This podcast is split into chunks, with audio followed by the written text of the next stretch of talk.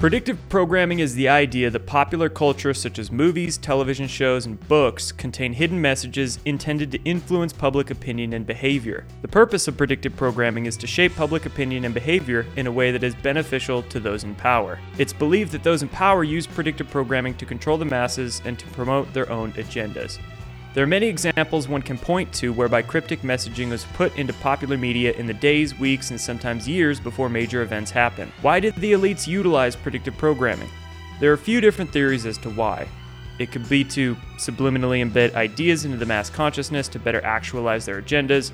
Another theory is that they do it to gain the tacit consent of the public, so the powers that be can effectively say, Look, we told you what we were doing, and skirt the laws of karma through free will.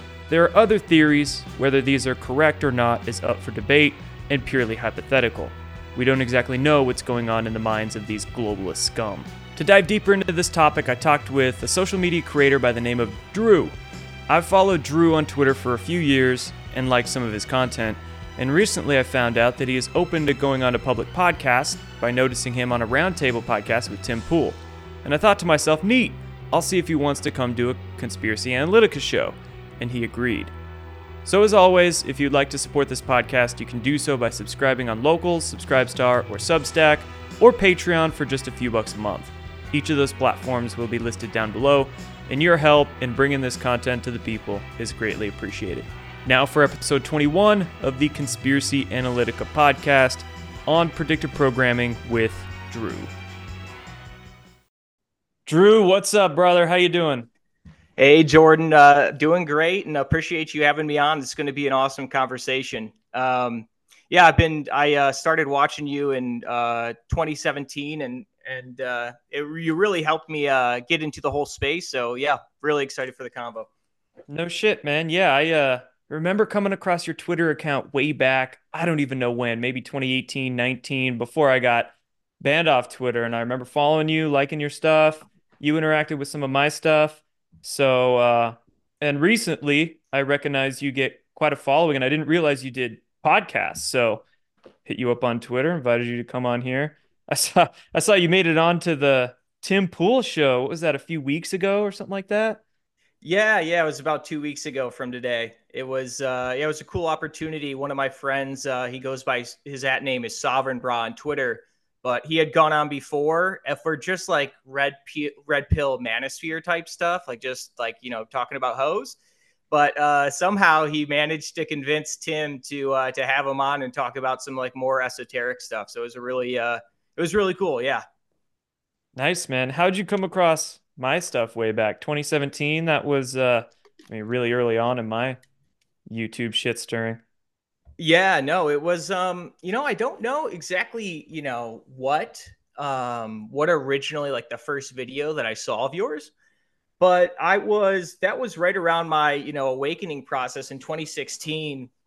I'll go over it really briefly. Um I was a huge I was just a perfectly, you know, normie type dude in 2016. Um was a big Bernie bro. It was my first like election as an adult and um, and actually as a kid, like I liked Ron Paul, but then it was mainly the anti-establishment, you know, flavor that I liked.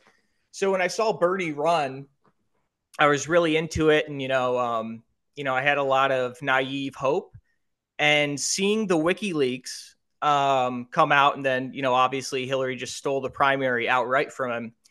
Um, really woke me up to you know government corruption one and then two seeing the media cover for it was insane like i, I couldn't believe my eyes and then you know it also exposed the whole left establishment media as well um, where they just like Jon Stewart and uh, Stephen Colbert, where Bernie should have, should have been the ideal candidate given the stuff they talked about, but you know they just were actually both their shows got canceled before 2016, so can't blame them too much. But um, but yeah, that's the WikiLeaks and then kind of Pizzagate stuff um, led me to to you know the Q QAnon stuff, and then I think that's probably where I uh, where I found you initially. Yeah, probably, man.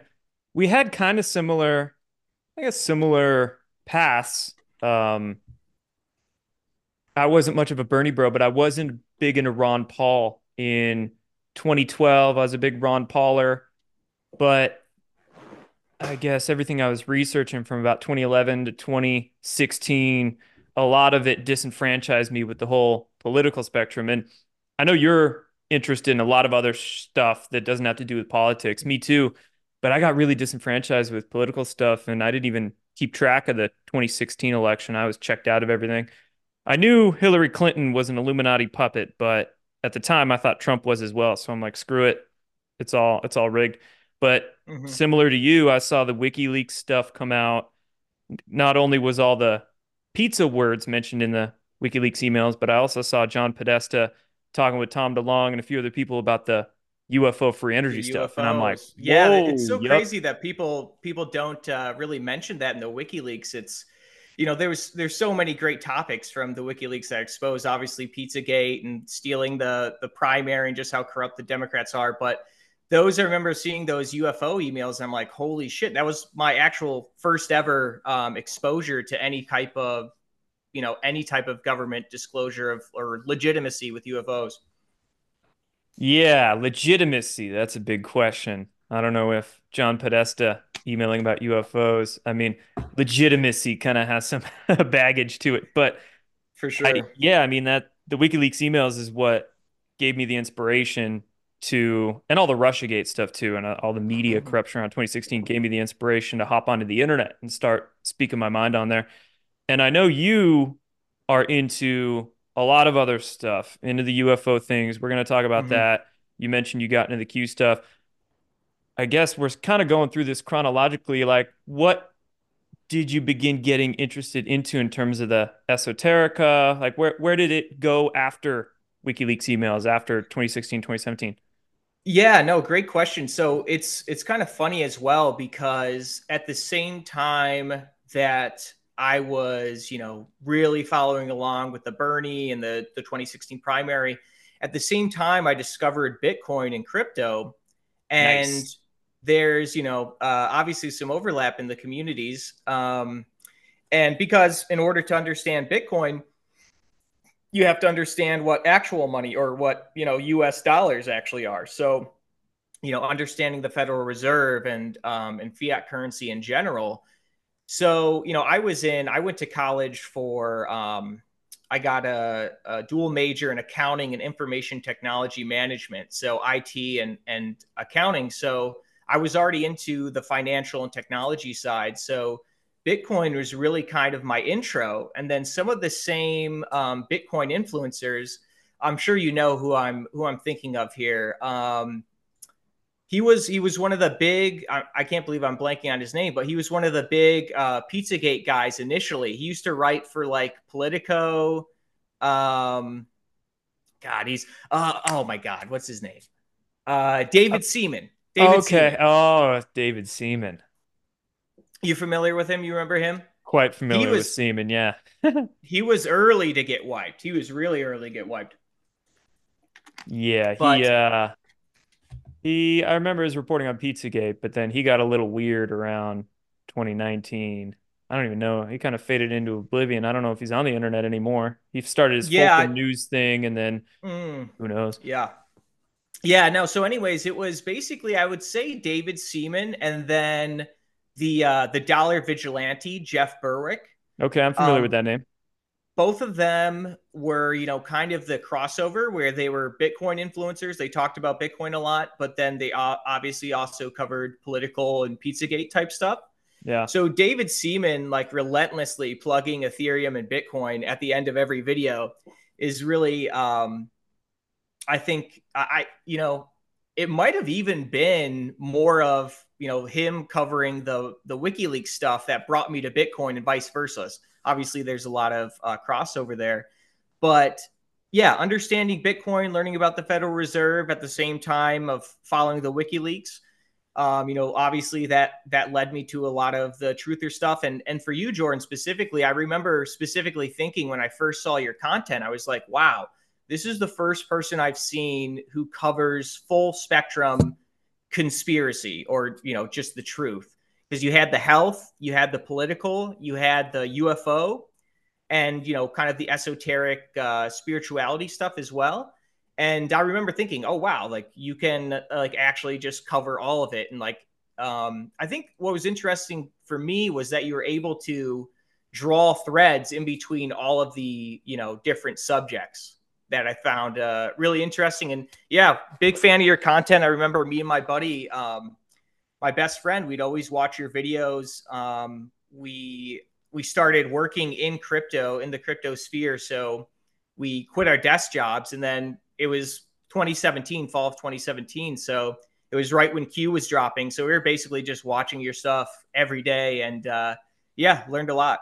Dude, I appreciate that, man. I did not talk about crypto back then. Didn't really understand it. I'd heard about it and mm-hmm. here and there. It wasn't until a couple of years ago that I really started digging into Bitcoin and under, understanding the idea of a value exchange mechanism outside of the uh, centralized financial system. But interesting thing about the crypto space is that the influencers in it they're they're quite varied. You'll get some more lefty influencers. You'll get those who just want to make money. You'll mm-hmm. get those who are definitely anti-establishment into the conspiracy stuff. A lot of them don't yeah. want to get political or controversial, but some do. And yeah, yeah, it's a great sphere because it is, and I think this is some of the greatest evidence for the fact that um, crypto is already. People talk about you know crypto eventually taking over the fiat system and like making impact beyond the financial sphere and I think it really already has. I have a few friends. What's great about crypto is it's the first time that you can get extremely wealthy, like, you know, seven, eight figures to the point of fuck you money, um, without going through gatekeepers. And it's kind of similar with social media because, you know, you can be an influencer and kind of do the same thing without a gatekeeper through social media. But you eventually do run into gatekeepers, obviously YouTube, um, and you're eventually going to run a, uh, you're going to need ads or some type of other revenue source.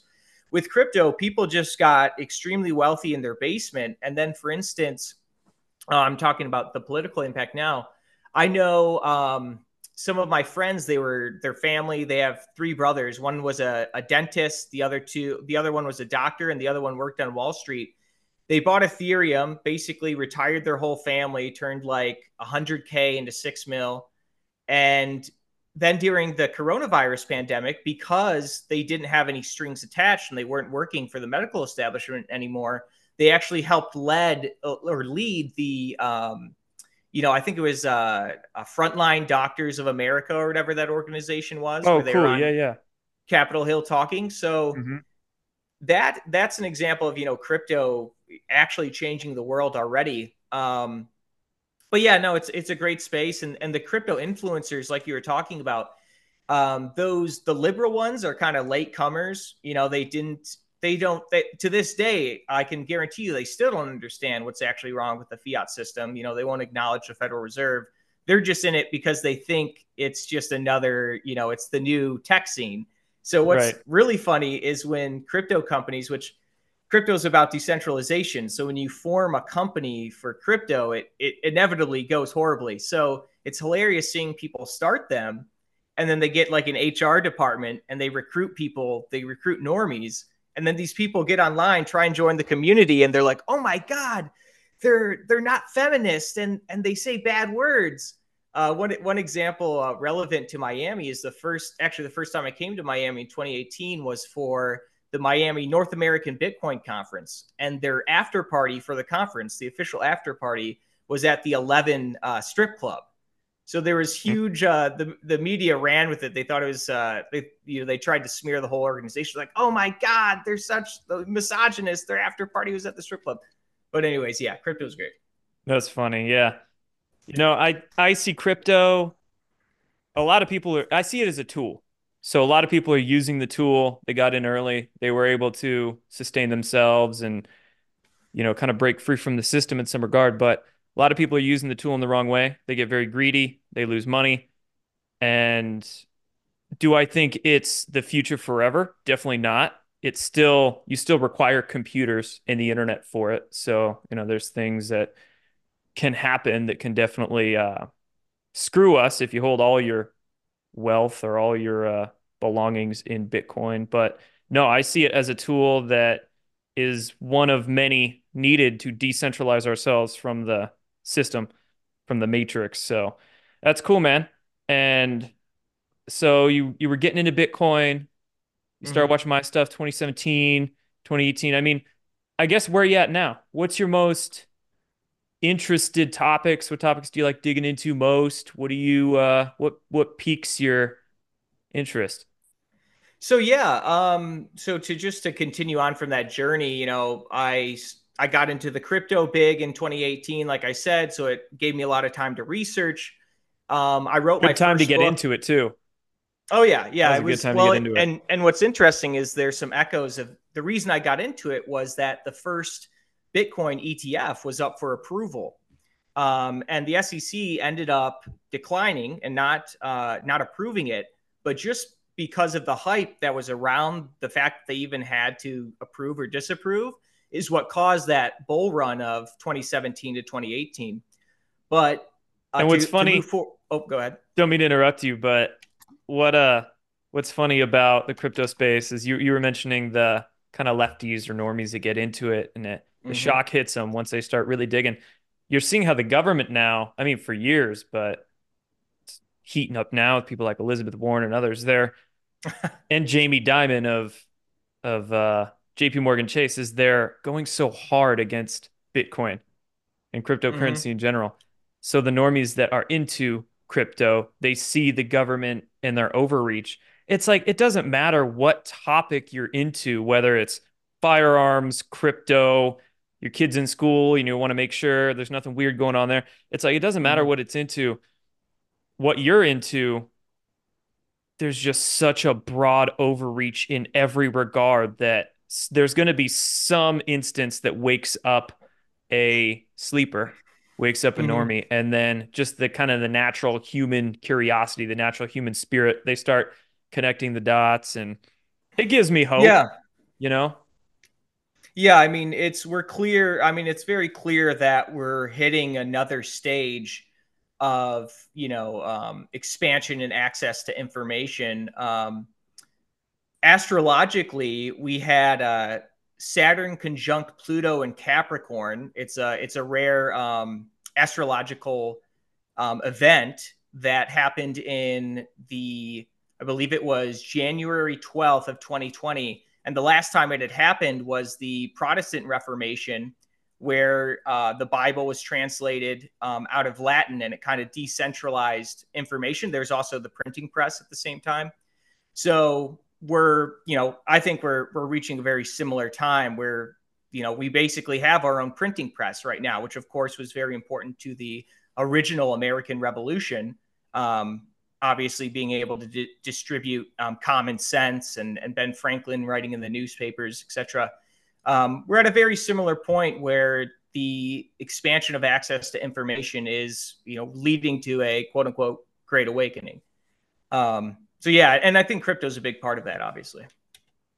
yeah. Printing press came out what about mid 1400s, Yeah, something around there. the Gutenberg printing press. And I, I agree with you. It was able to decentralize the sharing of information or speed it up astronomically from what it was before. But then you saw the powers that be kind of work to centralize their control on things like newspapers, printed material, textbooks, things like that.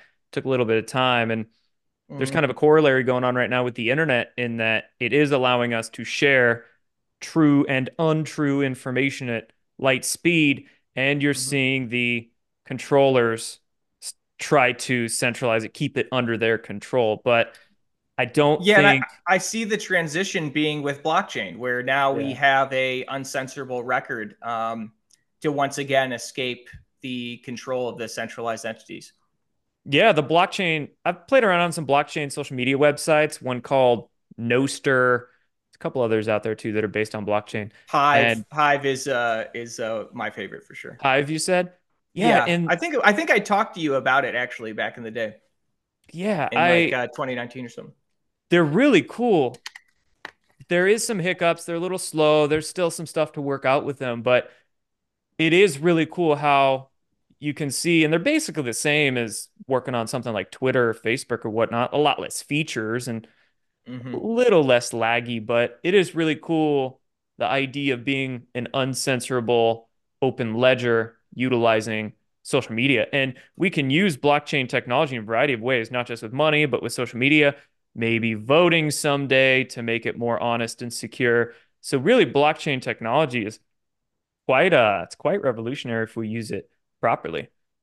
Yeah, it'll it'll um, on a long enough time span, you know, if we don't get hit with a solar flare or you know full on EMP and you know go back to Stone Ages, it, it will definitely transform society in basically every function. Um, just to just to continue on my story though, we'll get we'll focus back in. Um, so yeah, you had you had uh, 2018. I was in crypto, and then we have the crypto bear market. We had the huge run up in 2017 and then 2018, everything crashes. So all the projects I was working on basically kaput, money's dried up.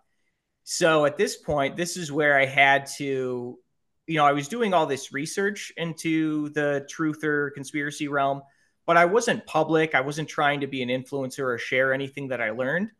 But because of the crypto bear market, I basically, I'm like, wow, like I, you know, I have no other choice. I've I've spent all my time learning about this. This is my, you know, this is my niche. This is what I have the most, you know, uh, advantage in um, and most value that I can bring to the market. So I I made a choice in the f- winter of 2018. I said, you know what, I'm gonna sacrifice my, you know, my public persona with all the, you know, I was a big LinkedIn guy. I always wanted to, you know, have that social media presence of prestige and you know business professionalism and i said you know what let's just start speaking your truth and you know maybe i'll, I'll basically ruin all my chances of being hired in corporate america but you know this is something i'm passionate about so i started my twitter account started um, pushing out content i wrote my first book um, and, oh you published a book yeah, yeah. I wrote. Uh, it's it's called Woke. I just got. It was just an ebook for the longest time. I finished it in fall of 2019, but I did just get it uh, printed out. So um, nice. Yeah, I'll have to I'll have to send one to you, Jordan. Yeah, do it. Uh, awesome. And it's uh, but, um, oh, I mean, deciding to speak your truth like that and just saying screw it, it's good on your soul, isn't it? You just feel this weight that gets lifted on your shoulders, and you're like, I don't give a shit about anybody's opinion of me. This is what I think. I'm not gonna get shut down or suppressed like the they want, you know, the controllers brainwash people to be like Agent Smiths. It's an Agent mm-hmm. Smith effect. When you start questioning the matrix and push back a little bit, people and their unconscious brainwashing, they jump up like Agent Smiths and try to shut you down and you fight back the against cognitive it. dissonance. Yeah, the cognitive dissonance is brutal. Yep brutal. And man, I'm sure that was a huge lift for you. Yeah, it was, you know, it was freeing. It was, it was, you know, with destruction and, uh, you know, a complete transformation of, you know, I lost a lot of friends, obviously.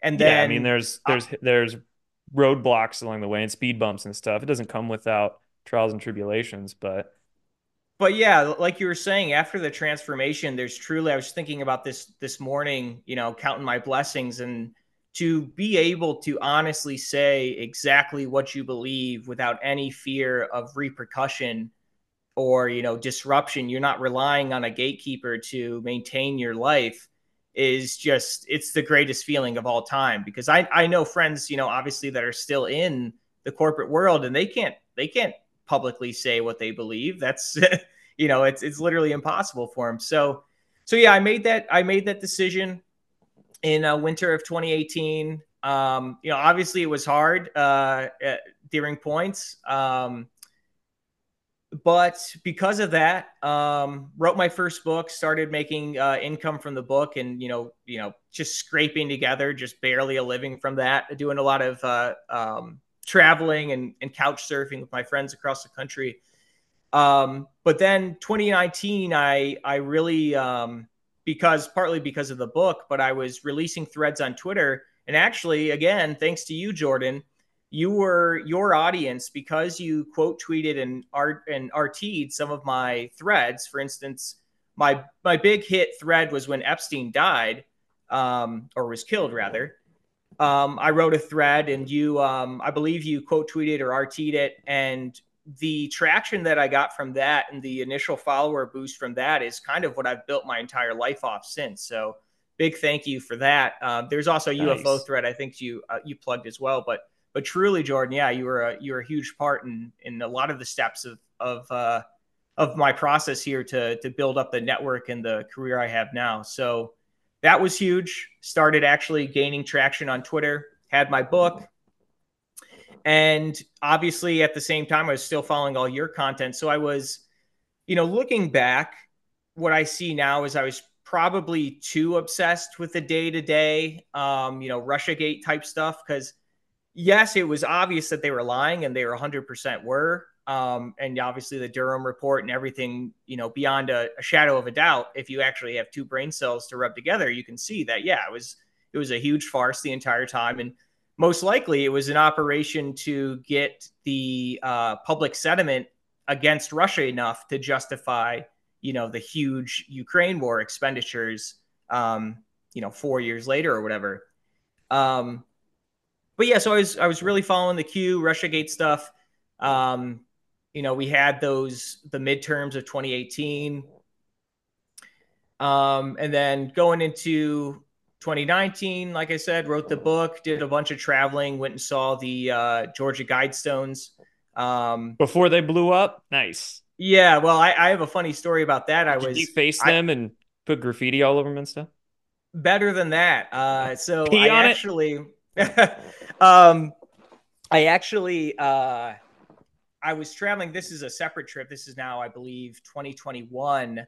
I was on a road trip with my with one of my friends, Nick Hinton, who's another Twitter influencer author. Oh yeah, I'm familiar with Nick and his name, is profile.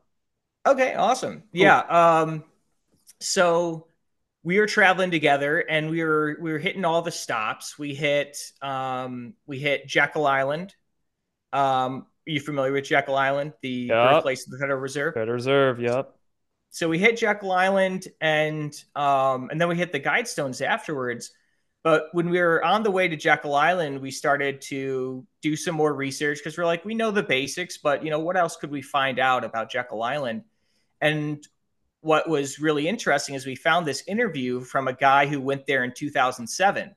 He said he like got like divine inspiration to go there. He felt like God was calling him to go there. So he went um, he got like a private tour of the. You're familiar? Are you familiar with the setup of Jekyll Island? It's basically like a bunch of rich people's mansions, like Rockefeller and J.P. Morgan and Ford. Okay, Carnegie, they all got places there. Yeah. So uh, he got a tour of the Rockefeller's house, but unlike all the other mansions, it wasn't just called, you know, like J.P. Morgan's house or the Rockefeller Cottage it, it's called to this day, it's called the Indian Mound House because they built it on top of an Indian mound. But what they don't tell you, and what the tour guides will never tell you, besides what they told this guy on his private tour, is what was in the mound was the natives' human sacrifice altar. So the Rockefellers, so the Rockefellers the Rockefellers built this, their whole house. Oh yeah, what's a, where should we build the house? Oh, let's build it on top of the child sacrifice altar. Can you um, imagine? Can you imagine what the hell the Rockefellers do out in their giant Wyoming ranch in the Tetons? Ooh. Yeah, Ooh. I uh, I prefer not to. but they have uh, the house itself. It has the classic uh, blood red carpeting, the scarlet red carpeting, just like in the the Rothschild. Um, so you can't see nothing. No stains yep. in the floor there. Yep, and um, of course you're familiar with Eyes Wide Shut. They have um, the mansion they're in, which was actually a Rothschild property that Kubrick shot that in. Um, they have the same blood red flooring there. Mm-hmm. But basically, the altar is right below that, and this guy, you know, it's it's just hearsay. It's his, you know, it's his like interview or whatever. But he says he prayed over the floor there because the tour guide said the altar is right below and then he basically said he prayed and then he heard a huge snap and the the um the tour guide came in and he's like what are you doing? Are you destroying stuff? You need to get out of here.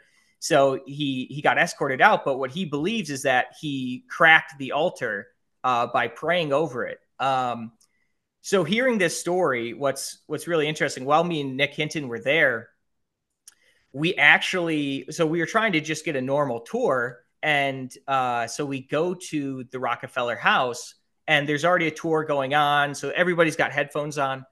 So we see them inside. We are like, okay, let's go and ask the tour guide, like, if we can get on the next tour or whatever, whatever the process is. We go inside and we just go into another room because we're curious and we're just waiting for a chance to talk to the tour guide. While we're in the other room, we hear the door slam and we got locked inside the Rockefeller child sacrifice altar mansion. And we basically were like, well, uh, are we gonna like take this opportunity and check it out or not? And yeah, we decided to. We did a full tour. It was creepiest thing of my life. Long story short, uh, because of that experience, when we went to the Georgia Guidestones the next day, which is about a two or three hours away, um, we decided, hey, you know what? Let's try what that guy did. Let's pray over this altar, which there is, you know, there's blood stains on top. So somebody was using it like a sacrifice altar we said, you know what? Let's pray over it. Let's see what happens. So exactly three months and three days later, they blew up. Um, you so caused the, the, lightning bolt, bro. It, exact. Well, yeah, or the whatever explosion or whatever explosion, it actually was. Right, but, whatever it was. But yeah, that's that's the claim to fame there. Um, but uh, but yeah, just to, to, to speed forward on my my journey there. So 2019, obviously started to get some traction. And then 2020, that uh, astrological event I was talking about earlier, Saturn conjunct Pluto and Capricorn at 22 degrees, I believe. Um, I knew this event was coming, and it was big in the astrology sphere. Um, and like I said, it was it's a sister event to the Protestant Reformation, and the printing press, and that kind of. Um, it, uh, I think it's the Enlightenment era, but anyways, um, I knew it was coming and I, I tweeted about it, some ideas, what I thought was going to happen in it. And basically, what ended up happening was the pandemic, which obviously transformed the world in, in, in an insane way. Basically, that same month was, um, you know, the initial cases in the US or whatever. Um, and yeah, so the pandemic, of course, was a was a whole nother thing. And and what really woke me up, this is kind of the transition in the pandemic. Before I was very much, you know, um, very much a big time, full on believer in Q being a savior and and kind of, you know, that mindset. What I noticed during the pandemic was how much effort and mind power I was putting towards the Russiagate political circus where it didn't matter to me. I didn't, there was nothing that applied to my life about Russiagate. It really didn't help anyone for me to know, you know, that they're manipulating everything and, and for me to be waiting for the Durham report, which they ended up, you know, basically he, he waited, Durham waited for the statute of limitations to go up on the only people he could have charged. Um, I think it was the guy who, uh, one of the one of the guys who you know had the fake Russian dossier made up. And and anyways what i realized is wow i should have been studying you know i should have been studying the real depopulation agenda. I should have been looking into big pharma. I should have been you know looking into these simulations like operation lockstep um, which again is a rockefeller thing. Um, and so i started i just threw myself full on into that depopulation research and that kind of uh, um, the threads that i released i basically spent the entire start of the lockdown just in my parents' basement, spending 12 hours a night researching and writing these threads on Rockefeller's depopulation, um, guidestones, etc. The quintessential and, conspiracy theorist in his uh, parents' basement. exactly, no, I was, exactly. I was living in my parents' house in my mid 20s, and that was kind of me too. I would uh, get off work late at night, go to the gym, go home, get high, research for hours, and then fall asleep. there you go. That's the uh, the hero's journey right there. Yep, um, truly. So yeah, so, I mean, yeah. I real quick, I kind of see where you're coming from. Like I have this ebb and flow where I'll go through a period where I'm really into politics, reporting on it, on it a lot, doing a lot of content on it, and then kind of take a step back. And then for a little while, I'll get into other interests and research and report on it. And it's kind of this ebb and flow. So yeah, I definitely see where you're coming from, being so um, obsessed or spending so much time and effort on this on political news, which on one hand is important, but on the other hand, politics just boils down to this divide and conquer groupthink agenda. So it gets it wears it's on WWE. What, yeah, what I it really, wears on you retrospect, quite a lot. In retrospect, with RussiaGate, you know, and and Trump, of course, was in WWE as well in multiple episodes. But Mhm. Yep. what what really struck me is I when I started to learn more about how they script WWE fights, they you know they understand human psychology and they understand you know you need a bad guy you need to you know and they of course they they try to make it look as convincing as possible. You know you see these people smash a chair over someone's head or the rock locks a guy up in an ambulance with chains and then runs a truck into it. And you're like you know as a kid a kid watching i remember you know in elementary school there were kids watching wwe luckily my parents didn't you know put me onto that brain rot. But um they would they would love it. And kids are like wait wwe is fake? I can't believe it. Like look Yeah. they're look they're they're fighting each other. They're smashing each other over the head with chairs. They obviously hate each other. That's and the gateway retro- to uh, questioning if Santa's real. yeah yeah exactly.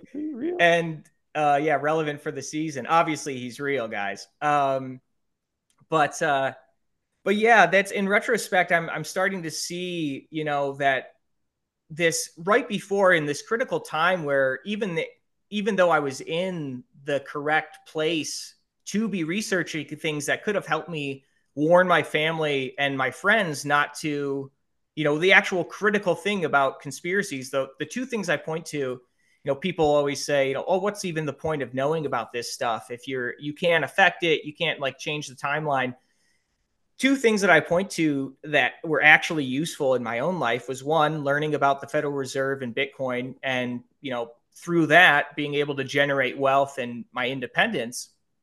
And then two knowing enough not to get vaccinated because it was the obvious um, the mrna scam was the most obvious depopulation operation of all time to the point where i, I actually um, i one of my uh, most famous tweets my another claim to fame is i have this tweet from october 8th of 2019 where i say imagine a world with 100% mandatory vaccination uh, for schooling global travel etc i said um, imagine one bad vaccine gets through that mandatory schedule and makes a whole generation infertile before anyone notices it's already too late.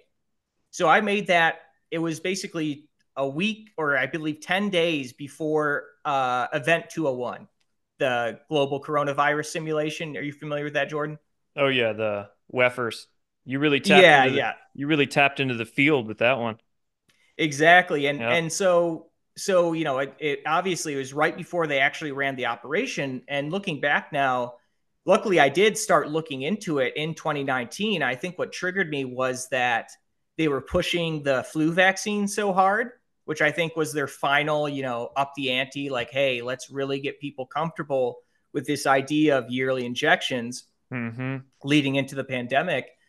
And and yeah, what I realized was wow, I was spending so much time in the political circus, even though, you know, Trump is is the most appealing um, you know, political figure that makes it, you know, it really 100% seems like he is against the establishment. It's obvious that, you know, they tried to rig it from the beginning.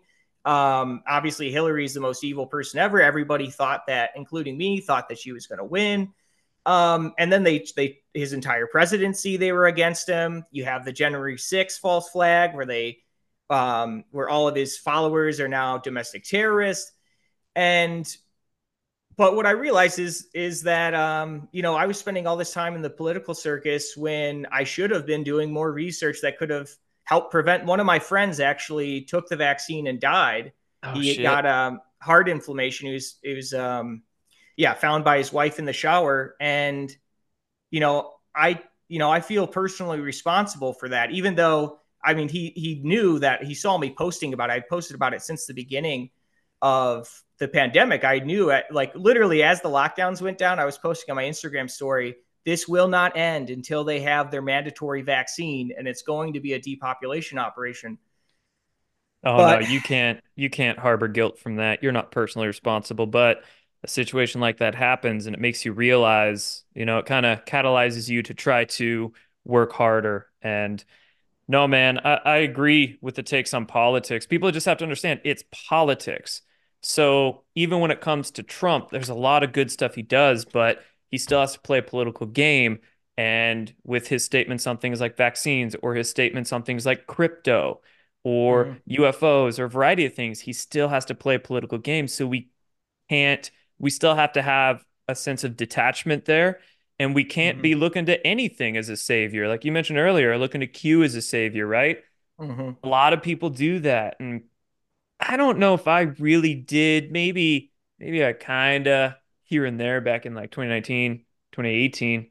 Well, I was right there with you, brother. So yeah, I went a little uh... too far, but I was ne- like, I wasn't thinking tribunals were magically happening in Gitmo and like a lot of the clickbait shit out there, which really doesn't mm-hmm. have anything to do with Q, but people still believe that stuff. They want a savior for anything. People believe these channelers channeling the Pleiadians and aliens are going to come down and save them, or their religious, yep, their favorite religious person is going to save them, their favorite religious figure, or mm-hmm. Trump, or Q, or Bernie's going to save us, or paying carbon taxes to reverse climate change is going to save us. Whatever it is, doesn't matter. Yeah where, where it's at on the political or everybody's spectrum. got their favorite apocalypse that they're uh they're looking for a second yeah, coming like, for shit it's up to us you dingbats it's our responsibility collectively mm-hmm. which means as above so below it's our individual responsibilities to yeah. be our own savior and then thus above collectively we have to figure this shit out for ourselves and mm-hmm. change things for ourselves and yeah man when you were going on that that rant there about wanting to do things meaningful or researching meaningful things so you can help others, my mind instantly went to health. If somebody's mm-hmm. saying, What does this mean to me? All these conspiracy theories and New World Order, what does this shit mean to me? Well, number one, figuring out how they're lying to you about yourself, taking care of yourself so you're not some 60 year old decrepit back hurts with cancer, like live a meaningful, healthy life, you want to be more effective as a human too. Your brain works better, your body works better, get healthy.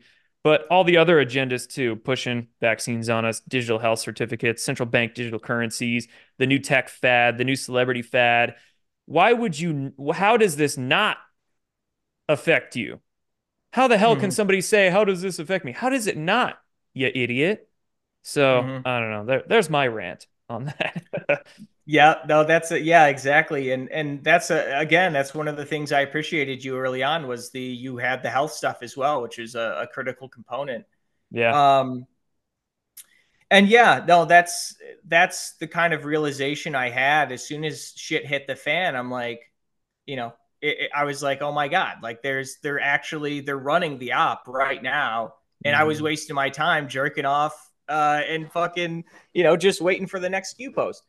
But um, so oh, those were fun though, man. Can't lie. Oh, it, it was great. It was great, and, and, I and I learned a lot too. And it and built it built quite a sense of community with a lot of people, mm-hmm. and there's there's a lot of good to take from it. But mm-hmm. I think um, people had their own false expectations, and they took they took the posts and ran with their own personal ideologies, and they didn't mm-hmm. see the posts for what they were, and then a lot of people went crazy with them and that that was mm-hmm. their own fault. They went crazy with them and hopes. Well, yeah, I, I, have a few. I know a few people who literally, um, um, after the election of 2020, literally just their whole psyche broke because they were entirely psychologically dependent mm-hmm. on the Trump and, and Q narrative. But that, I guess, that leads to the next part of this. So, you know, even even during uh, 2020, while I was, you know, of course, realizing that you know I should have been focusing more on on applicable stuff. Um, we had, you know, we had, I guess the big thing was Epstein died in 2019. Like I said, I made the thread, whatever. And that really, I think that Epstein dying or being killed in prison, rather, was really the catalyst that really threw the Q and, and all this stuff that really threw the belief up to a different level because you're like, oh my God, all the Pizzagate, elite human trafficking stuff, it's happening. And we're we're about to see, you know, an extension of that with the Epstein list finally coming out. But um, but yeah, during the pandemic, I was still very, you know, again, I was still very hopeful in Trump. I actually I didn't vote in 2020 um, because it's just kind of on a um, on a deep level. You know, I just don't at this point and back then, I kind of just decided I, you know, I don't consent to being ruled by anyone. So, um, you know, I, am not gonna not gonna do it. But even then, I still wanted him to win. I was still really hopeful that he'd win. And in fact, you know, I was tweeting up a storm saying, you know, God, I hope he wins, and and because Biden's gonna destroy the country, which of course he did. Um, but let's see. the The next big thing was, of course, um, January sixth.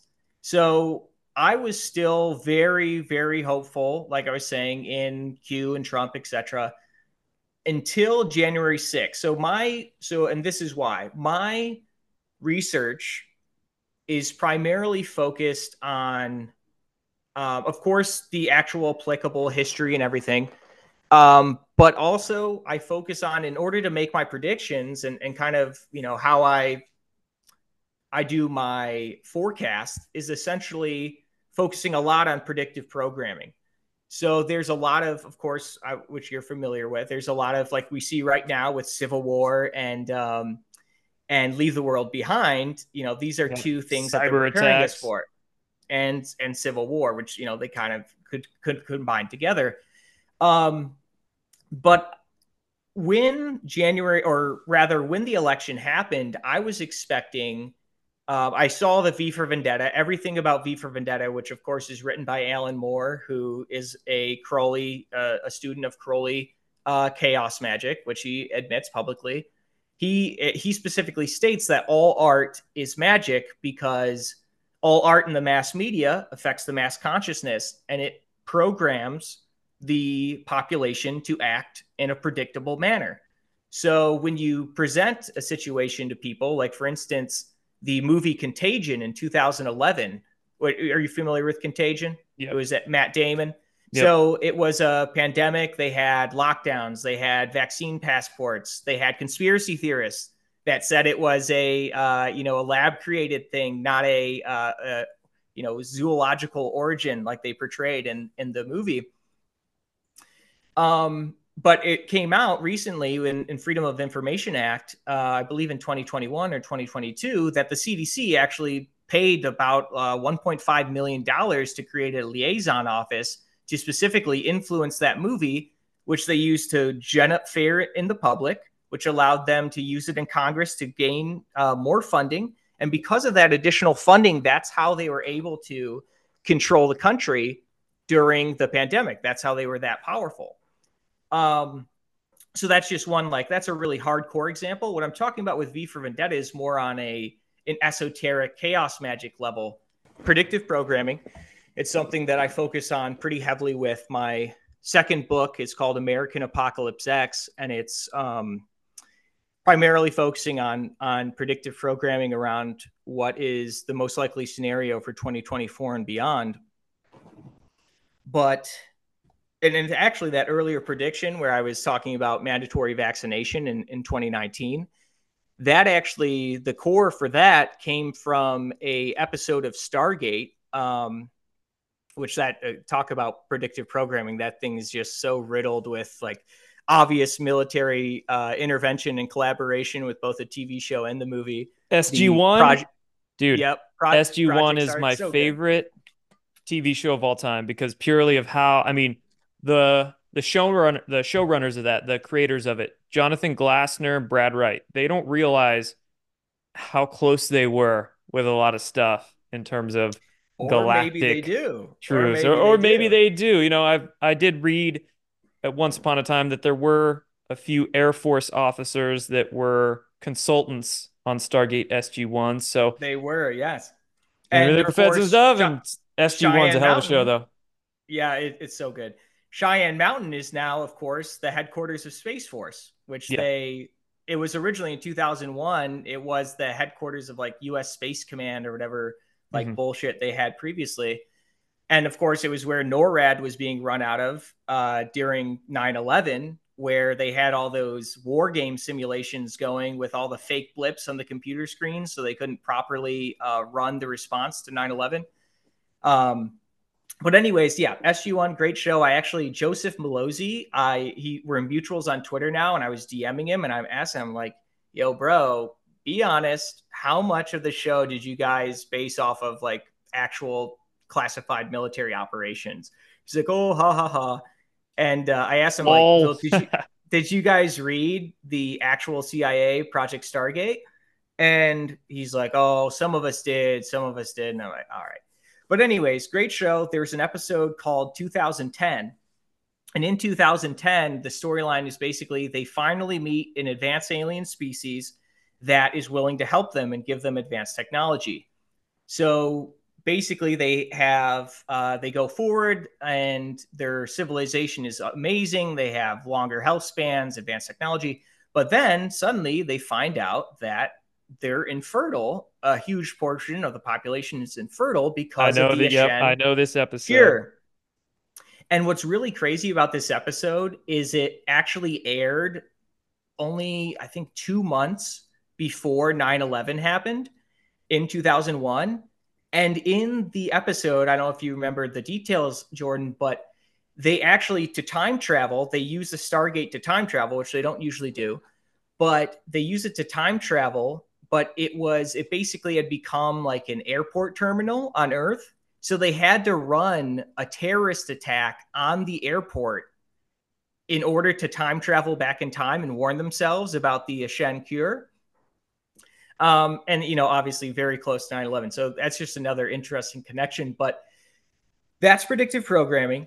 And what I I knew in 2020 because of V for Vendetta, I said, all right, well, it's clear that there's predictive programming here because this movie is about a authoritarian government that created a bioweapon pandemic in order to gain more authoritarian control.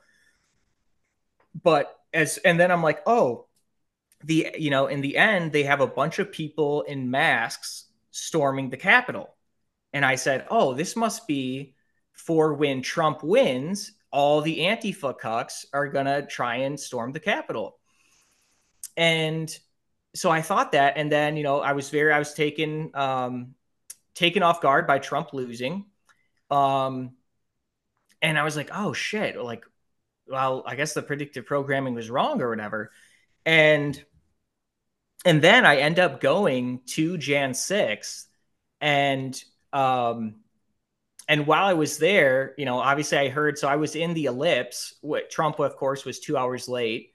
I'm in the ellipse, and um, and Trump comes out, he speaks, whatever. And as we were leaving, there's no cell service. Um, and as we leave, word of mouth, people are like, "Oh, they've breached the Capitol," and I'm like, "What the fuck?" so, um, so I, I we walk over there, and there's people, you know, I'm watching the tear gas go off and whatever, and I'm just standing way, way, way out, far away from the actual Capitol building. And it's freezing cold, by the way. So, you know, two uh, Trump making people wait two extra hours. These people were absolutely freezing, chilled to the bone, and that's why a lot of them went inside the building. And I remember thinking that as there was, I don't know who these people were, but there was people in suits that were walking around the uh, you know the lawn of the Capitol and tried. They were saying, "Hey, they're letting us into the building. Come on in. Um, you know, come on in. They're they're letting us in. It's our building." So you know that's just an I that's a concept of you know how how these people got entrapped in this in this little psyop, but the because of Jan 6 and now in, in, retrospect we obviously have a lot more information on it. One obviously you know it was um, there was a lot of intelligence um, operatives in there like yeah, ray epps. Fed central. Mm-hmm. ray epps so funny. Like uh, and i actually met baked alaska. I um, i shot a podcast with him. He was the one who was live streaming that that video famous video of jan 5th where uh, Ray Epps is saying, tomorrow we got to go into the Capitol. Yeah, yeah. And and obviously he's ex-marine or whatever, so of course he has, you know, it's an easy military connection. Um, but but yeah, now in retrospect, what was interesting is the whole reason that people were walking over there, and for instance, uh, Alex Jones has said this, was that the Trump campaign had said, or somebody in the Trump campaign had told Alex Jones and other leaders of this event that Trump was going to give a speech at the Capitol on the other side of the Capitol from where it was breached. Um, and, you know, obviously he didn't end up doing that. But that, you know, just that setup, the the march to the Capitol, and like, I mean, Trump must have known Pence wasn't going to do anything already.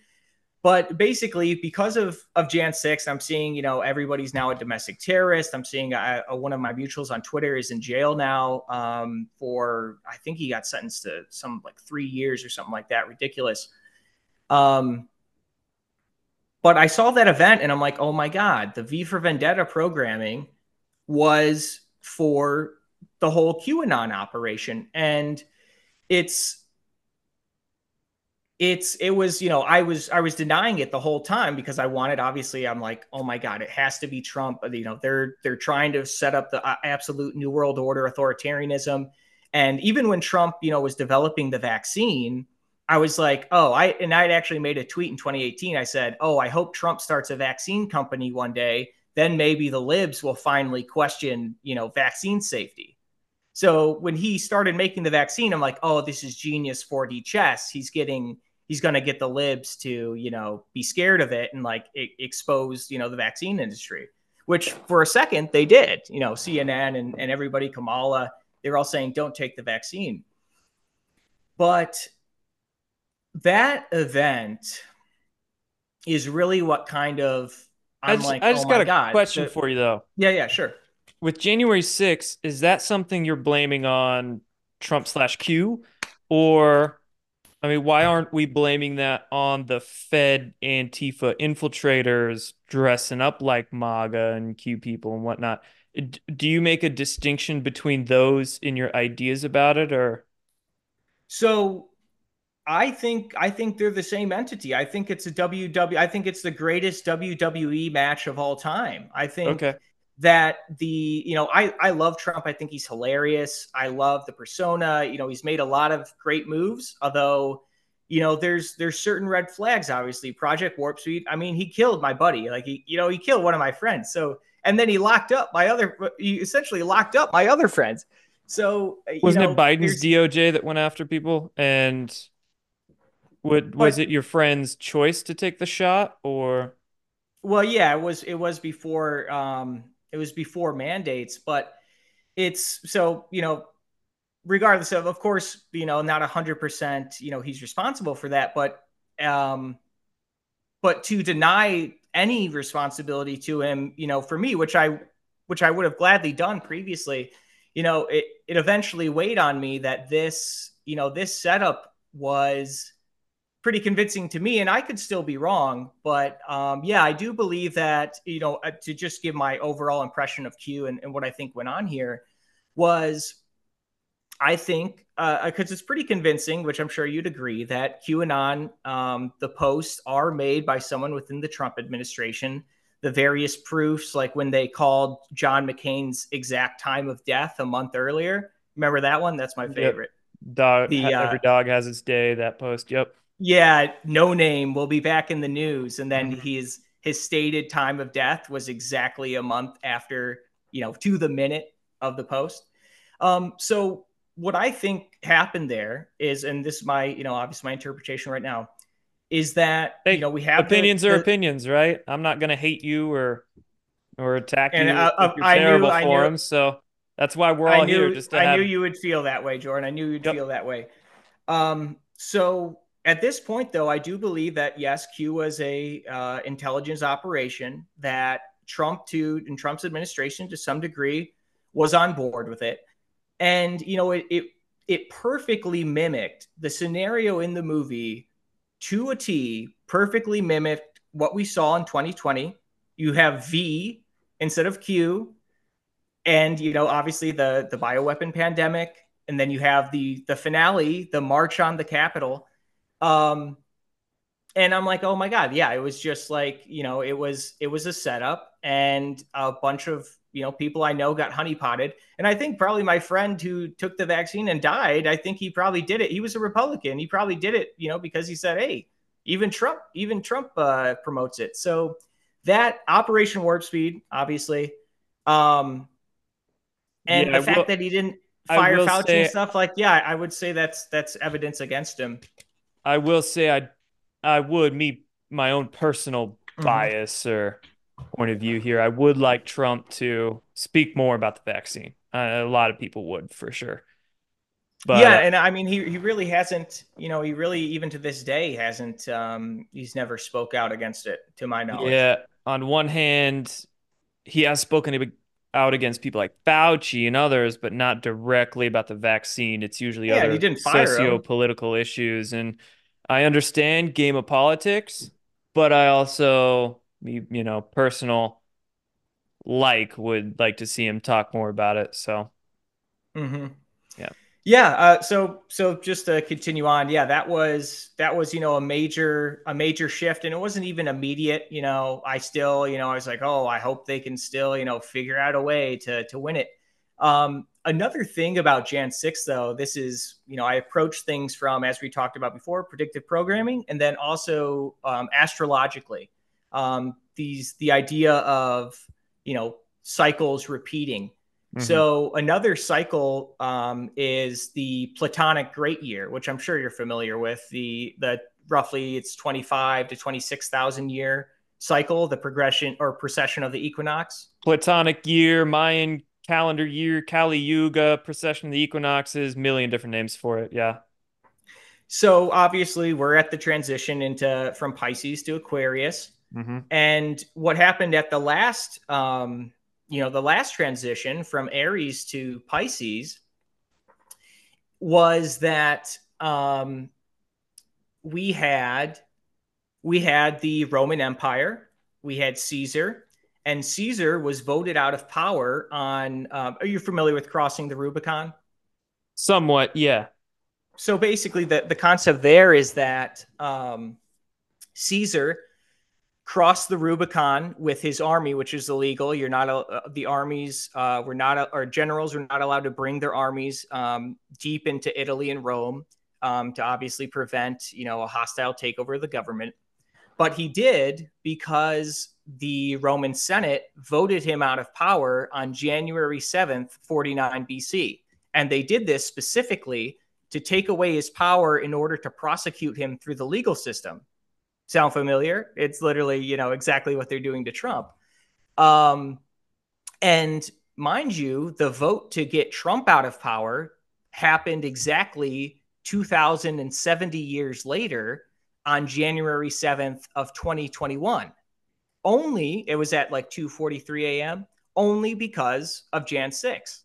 So because of this, which we all know is an operation, you know, whoever was ended up being behind it, they purposely ran this operation to delay the vote to perfectly match Julius Caesar the same day he was voted out of power. And of course, this was the beginning of, because of that vote, it was the beginning of the Roman Civil War, which eventually ended the Roman Republic and began the Roman Empire. At, this point, I believe, you know, all politics are completely WWE, even though I, I would still like it. I'd like to be wrong and, you know, have Trump be like, you know, the everything that you know the the Q folks would say is. But but yeah, then I started to to do you know I continued my research and now um, in order to write my second book, which I think is going to give a pretty accurate depiction of of what I see coming in 2024, which is essentially a continuation of this cycle where we're going to transition from a republic into a kind of technocracy. And I don't think it's necessary. I don't think it's going to be uh, the new world order that you know that Klaus Schwab, for instance, uh, Doctor Evil himself would would want. But um, I think it's going to be a. I think a lot of people are going to be happy with what happens. I think Trump is going to come back into power, um, and you know we're going to have advanced technology, and we're going to have um, you know, basically everything that we'd like to. It's just going to be. Um, there's also going to be some elements of transhumanism and kind of a, a further spiritual battle as well. But yeah, I think that I think that sums up my journey. Um, yeah. So switching topics, right? And and a lot of stuff you said, I agree with. I understand the sentiment for sure. There's differences in our opinions and all that. But of course, everybody, right? Everybody's got different paths, different things they've come across, different experiences and whatnot. But I definitely understand a lot of your sentiments for sure and share much of it. Um, in terms of other topics, like we were talking about UFOs earlier, right? And mm-hmm. We we both saw those in the WikiLeaks. Of course, we've seen this mainstream media, whatever you want to call it, half truth, limited hangout, whatever the hell, Mhm. disclosure. Really, it's been going on since late 2017, but they really ramped it up the past year or so. What are your thoughts on that? So yeah, yeah, actually, yeah, that's that's good. We brought it back there because that's that's huge. Um, so the you know my my beginning of really looking into UFOs was um, in 2019 when the Navy officially acknowledged that famous video that was leaked by I think the you know some of the main people behind disclosure right now. Yeah, it was Um, Chris you- Chris Mellon and Elizondo that leaked that one to the New York Times. yeah, interesting characters there for sure. Mhm. Um, but that was, you know, obviously the first time the government acknowledged it. And what I found interesting was that they did it, I believe, is on September 19th, which was the anniversary of the founding of both the CIA and the Air Force, which happened in 1947. What Only happened on three- September 19th? The CIA and the Air Force. were No, both what did founded. uh what came out on the 19th? The the uh, UFO leak, the or I think the Navy acknowledged. okay, in, know, in 2019 confirmed. you mean. Yes. Mhm. Gotcha. In Okay. 2019. Yep. So that was an interesting coincidence, I thought. And when I looked into it, 1947, of course, was Roswell, and um, there was a few other events like uh, Operation High Jump, Admiral Byrd taking 5,000 um, military men to Antarctica for a scientific expedition, Mhm. quote unquote Scientific, Um, right? and then you know giving a very suspicious interview on the way back i believe in uh, either in argentina or chile and where he you know of course his famous interview where he says oh the oceans between um, uh, continents no longer gives us protection because there's aircraft that can fly you know around the world um, super quickly. And of course people interpret that to mean that he was talking about ufos his expedition of course was cut early as well several months early.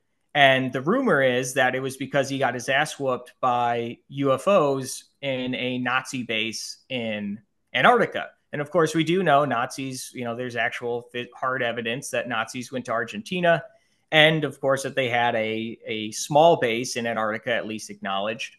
Um, and of course those two places are right next to each other um, and then so you had that in February, and then you had Roswell in June uh, or July, I forget which. But then shortly after, you have the CIA and the Air Force, which I think everybody acknowledges that the CIA and the Air Force basically work to compartmentalize any UFO um, information. Um, which, of course, uh, people like Dr. Greer, who we just talked to, uh, he talks about this concept a lot, where there's black budget secret access programs that um, you know are very compartmentalized where only certain people know about it and not even the president is uh, read into all the details. Um, but yeah the, the ufo subject it, it's so interesting um because there's so many aspects to it like lou elizondo or whatever his i don't know what do you remember what what is it asap what's the uh the First they called it eight. First they called it ATIP, ATIP? and then after a Mhm. few years they started calling it OSAP. I think the AAWSAP. I don't know what the acronym stands for, but basically, well nobody the- does and that was the big red flag and I, Yeah. I, i'm sure you probably you probably saw this but um, when it first came out everybody was giving it a different acronym they said it stood for something else and the reason they did that is because it was made up there was no there was actually and the, and the military never acknowledged that he was the head of the program and there's no when you do freedom of information act they couldn't find anything because homeboy gave everybody a fake name he You was it's funny. he wasn't he was, in was fu- charge of a program but it was it was at skinwalker ranch and they were investigating paranormal activity Oh yeah, Bigelow funding it. That's right. That um Elizondo, good old counterintelligence agent, so you can't really trust much of anything of what he says. But so that supposed secret UFO program that he was a part of, right? I came across an Intercept article back in 2018 that admitted it was James Clapper. Good old James frickin' Clapper wasn't he the head of the CIA or DNI or something under Obama? Mm-hmm. Real high intelligence guy, total deep state globalist clown. It was James Clapper. Yeah, it was James Clapper that invited Lou Elizondo to go work on that secret UFO program, whatever you want to call it, acronym in 2008. So you can start weaving the threads right there as to, and then you just have to question all this mainstream media UFO stuff. Like you said, WWE, right? What's mm-hmm. the movie? How are they setting the movie up and manufacturing the narratives, writing the script for it? And mm-hmm. what's their end goal? How are mm-hmm. they trying to influence the public and where are they trying to take this? And there's multiple different theories we can mm-hmm. spitball yeah, I, what I could I could go into that. I, will just I'll just answer that question directly, just so we can uh, you know you can get my exact opinions here. So as far as what I think is going on here in terms of predictive programming to to bring it back to those type of scenarios, which of course you know as soon as as soon as movie technology, motion picture was invented uh, they was instantly being used for propaganda. It was hmm. instantly hmm. World War II stuff. I believe even the head of the company that publicly released it was also a, a military general, an army general. But regardless, um, in terms of predictive programming, what I think there's often there's different ways you can do predictive programming. For instance, there's a duality aspect where you program people into thinking the situation is going to be like in the movie when you present them with it but in reality it's not. Like with contagion in the movie it was actually you know a naturally occurring disease that happened because a chinese butcher chef was chopping up a, a bat and a pig and then shook hands with someone. Um, and that it was super deadly. But in real life you know obviously the pandemic was very you know very mild and most of the killing was done by ventilators and uh, medical malpractice. And of course, uh, what was uh, Fauci's little drug that he had everybody taking? Um, remdesivir. Uh, remdesivir. Yep. Yeah. So, so yeah, of course, Fauci, just like with AIDS, he, um, you know, he provides his own uh, solution, which ends up killing enough people to make it make the pandemic look worse. But um, but in terms of predictive programming, I think the fear porn uh, scenario is Independence Day, and this is you know what what Greer says as well is that the military wants us to think that they're you know an absolute all out threat and that we're going to have to build up our military against them and to fear them in that way, which I know was. Um, which I know you disagreed with him, right? You, you well, were, that was your question. I don't trust Greer as far as I could throw him, but that's not to say he doesn't. All all of what he says isn't disinformation. There's, I think, some truth he puts out for sure. But in ter- in terms of the grander Euro- UFO agenda, I think there's a few ways they could go about this. There's a few paths they're probably setting up, cards they could play, deciding depending on public reaction to the stories they put out, which way do we want to take this? One mm-hmm. could be false flag alien invasion. You hear that thrown all the time on social media. Mm-hmm. Could be this. This is one I've been entertaining lately, trying to discern the plausibility of it. Are they trying to? Well, either we just talked about make it seem like a threat to inflate the defense budgets, mm-hmm. but I, I don't think they need an alien threat to inflate defense budgets. I also find that that path, that option, would probably have way too much blowback, way too much chaos they wouldn't be able to control. We know the New World Order likes a little bit of chaos that they can ultimately control and use to bring up more agenda, but too much mm-hmm. chaos and chaos that would be inflated to a point that would end up on their doorstep, they don't want. They don't want that much chaos, I don't think. Mm-hmm. So I wonder about the feasibility of that option, the whole fake alien invasion thing. Mm-hmm. Another option is they try to present some sort of non-human entities non-human intelligence whatever the fancy name is for it these days they try to present these beings as our saviors or here mm-hmm. to help or whatever yep. the case and they end up not well and that's and that's the wikileaks email that's the the wikileaks email where i Good believe point. it was yep. edgar mitchell was saying hey mr podesta my my alien contacts are telling us that we need uh, world peace before they they'll give us zero point energy.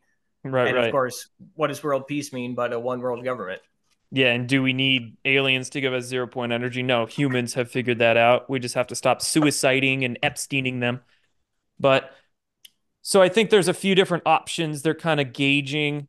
Maybe they do another option where it's more of like a contingency plan. Oh shit, we can't do the fake alien invasion. We can't present the ET saviors. So we're just kind of wrap, gonna wrap this up. And I mean, I also see an angle here where the military industrial complex is trying to admit or give a half truth to the public and say, "Oh, look at these technologies we we just figured out," or that AI mm-hmm. just helped us figure it out, and they're going to hide the truth that they've had this technology for 80 years. So mm-hmm. I think there's, as with New World Order and globalists, there's always multiple agendas wrapped in any op they pull. And when they're pulling an op, there's always multiple kind of paths that they set up for themselves to take, depending on the moves they get from the public as well. So this whole UFO stuff is really interesting. No doubt anything coming from the mainstream media and also many of the people in alternative media, I think, is coordinated, manufactured, mm-hmm. psyop misinformation. So I'm just kind of riding the wave and seeing where it goes on one hand, it's good this conversation is getting talked about. We're seeing major podcasts like Joe Rogan, Sean Ryan. Name your favorite big podcasts. What's his name? Mm-hmm. Patrick David Bet or something? Yeah, Patrick Bet David. He's another South Florida guy. Yeah, he's getting into UFO stuff now. I'm seeing him have some people on his show talking about it. So, Julian Dory, another big podcast, getting into it more too. So it's good. People are talking about it, but mm-hmm. you know that's where us hardcore conspiracy theorists step up and try to shout with our megaphones and knock a few uh, deeper questions, hopefully, into people's heads about it. Yeah. So, um, as far as what I what I think personally, what I think is going to happen is that we have the the Independence Day, you know, attack scenario. That's bullshit. That's never they were never going to do that. There might be they could have like you know maybe they um, it's going to be implied like there is going to be a lot of fear involved but i think the more likely scenario is that we continue global uh, nuclear escalation where we have we already are picking a fight with russia with ukraine that's been building up forever and then now we have the israel conflict building up again with our other favorite nuclear armed enemy uh, iran. So or well they say they don't but um let me anyways let uh, me predict let me predict where you're going with this program. Okay.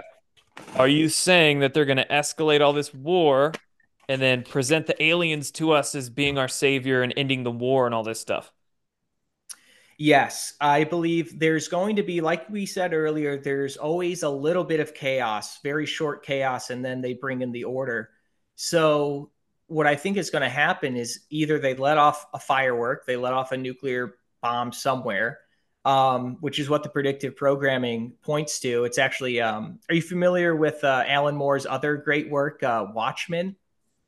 Mm, oh, yeah, that one's semi recent, right? Came out within the last 10 years, maybe? Yeah, I think the movie was in 2009. Obviously, his, his comic books, he wrote them all in the 80s, but then they've been. Gotcha. They've been okay. He wrote all this stuff years ago. The movie just came out. I think I've seen it, but I haven't seen it.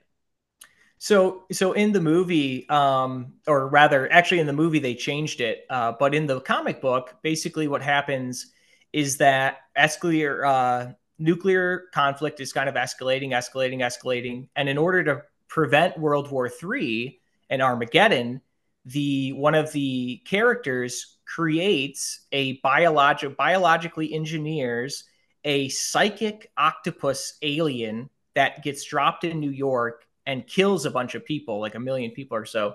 But because of that event and the world having to unite around uh, each other to defend against it, they form, you know, world peace. So in the movie, though, they let off nuclear, um, not exactly nuclear, but they um, they basically let off massive nuclear explosions in a bunch of major cities, which has the same effect. So the thing is, there's so many and we could probably say this about COVID too, but in terms of the UFO issue, there's so many different movies over the last 20, 30, 40 years with Mhm. all kinds of different narratives. So could it be such that kind of like we were describing the New World Order has multiple paths that they want to go down? Could it be such that mm-hmm. they put all this media out into the collective consciousness with a variety of narratives as a predictive programming mechanism? So we could kind of pick any movie and say it was predictive pro- programming because they could take that path that they programmed in that movie, or maybe they'll use another movie and kind of take that same narrative and then go down that path with Well, there, there's certainly that's why it's called chaos magic, and this actually goes back to um, something I learned while on that uh, road trip going to Jekyll Island. Is the god that they were sacrificing the humans to, actually children specifically, was this owl chaos god, Moloch. and I I had never heard of it. And yeah, it's it is like uh there is like a Canaanite like Moloch equivalent, but it was like um they you know the uh obviously the Grove, the Bohemian Grove, they sac- they do a mock sacrifice to an owl. Um and people call it Moloch, but Moloch really wasn't ever necessarily depicted as an owl, so it doesn't fit 100%. But going to Jekyll Island, which people talk about in terms of Federal Reserve, but they literally have, and for all intents and purposes, it was much like a precursor to Bohemian Grove, where the uh, you know the elite were hanging out there, kind of like an Epstein Island as well.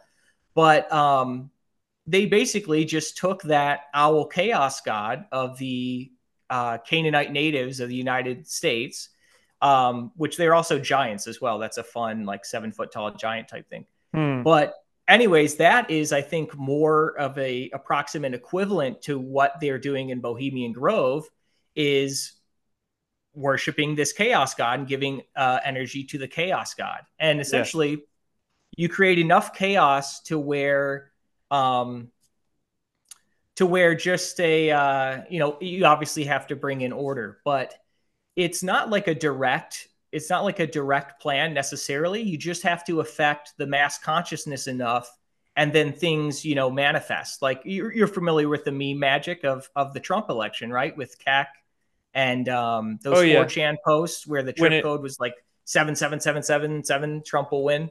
when it comes to the idea of magic, I think of magic in terms of will. And you can use white magic or black magic, black or chaos magic, pretty much the same uh same effect. Or you can use I'm I'm I'm glad you brought that up because Yeah. that's a, a quote by Arthur C. Clarke is any sufficiently advanced technology is indistinguishable from magic. And Arthur C. Clarke was the guy who wrote both 2001 A Space Odyssey, which came out just a few months before the Apollo moon landings, which basically it looks more real than the Apollo moon landings. It kind of conditioned the public as to what to expect of a uh, human moon landing. But he also wrote a book which I think is probably describing the most likely scenario as far as um, when they finally do a full alien disclosure interaction encounter, which is called Childhood's End. Have you ever you ever heard of this? Uh, you ever heard of this book, Jordan? I think I've heard of it, but I'm not I'm probably not familiar with it as you are. Sci-Fi Channel made a TV version of it, a TV series version of it. Um, but Arthur C. Clarke, after 2001: A Space Odyssey, he did want to have this movie made, but the uh, you know whatever the Hollywood contacts didn't want to uh, fund it. But in Childhood's End, essentially the concept is again the world is on the brink of nuclear war, and massive UFOs decloak over all the major cities and essentially shut down the nuclear facilities, which of course that's one of the major actual UFO recorded interactions are UFOs So when did flying over Arthur C. Clarke write this? I believe this would be in the 40s or 50s, Because But I we think could- I- 1953 maybe. when did hold on, I'm gonna bring up the computer real quick because 1953. Yep. because I think the the big UFO sighting over the nuclear installation, all that, that was at Malmstrom Air Force Air Force Base in Great Falls, Montana. Uh, what year was that? I think that might have been the 60s, 67. Okay. So yeah, Arthur C. Clarke was definitely first before that. But that's assuming that, you know, maybe there was UFO encounters over nuclear missile silos before 67 that we don't know, Mhm. public doesn't know. But For sure. it is interesting that Arthur C. Clarke wrote that quite a bit earlier. Yeah, so so Arthur C. Clarke, though, that this uh, scenario, uh, once the aliens, the UFOs decloak, they don't actually prevent them or present themselves to the public. They communicate with their chosen liaison, and even he doesn't see them. Um, they give, you know, technology and and extend the human lifespan medicine, but much like in 2010, the Stargate episode, eventually the human population learns, oh shit, we're all infertile. We can't have any more children. Childhood's end. Um, and basically, the big reveal at the end of the movie is that, and meanwhile, of course, everyone's everyone's perfectly fine. You know, some people don't like the aliens or whatever. Um, but basically, they have no choice because the aliens have such an overwhelming technological advantage. There's nothing you can do. So most people are just fine to live out their extended lifespan lives. They have abundance. There's no more poverty. Um, so everybody quietly and calmly just gets completely depopulated. Um, and at the end of the movie, when the or the end of the book rather, when it's time, uh, the aliens finally say, "Hey, we're going to reveal ourselves."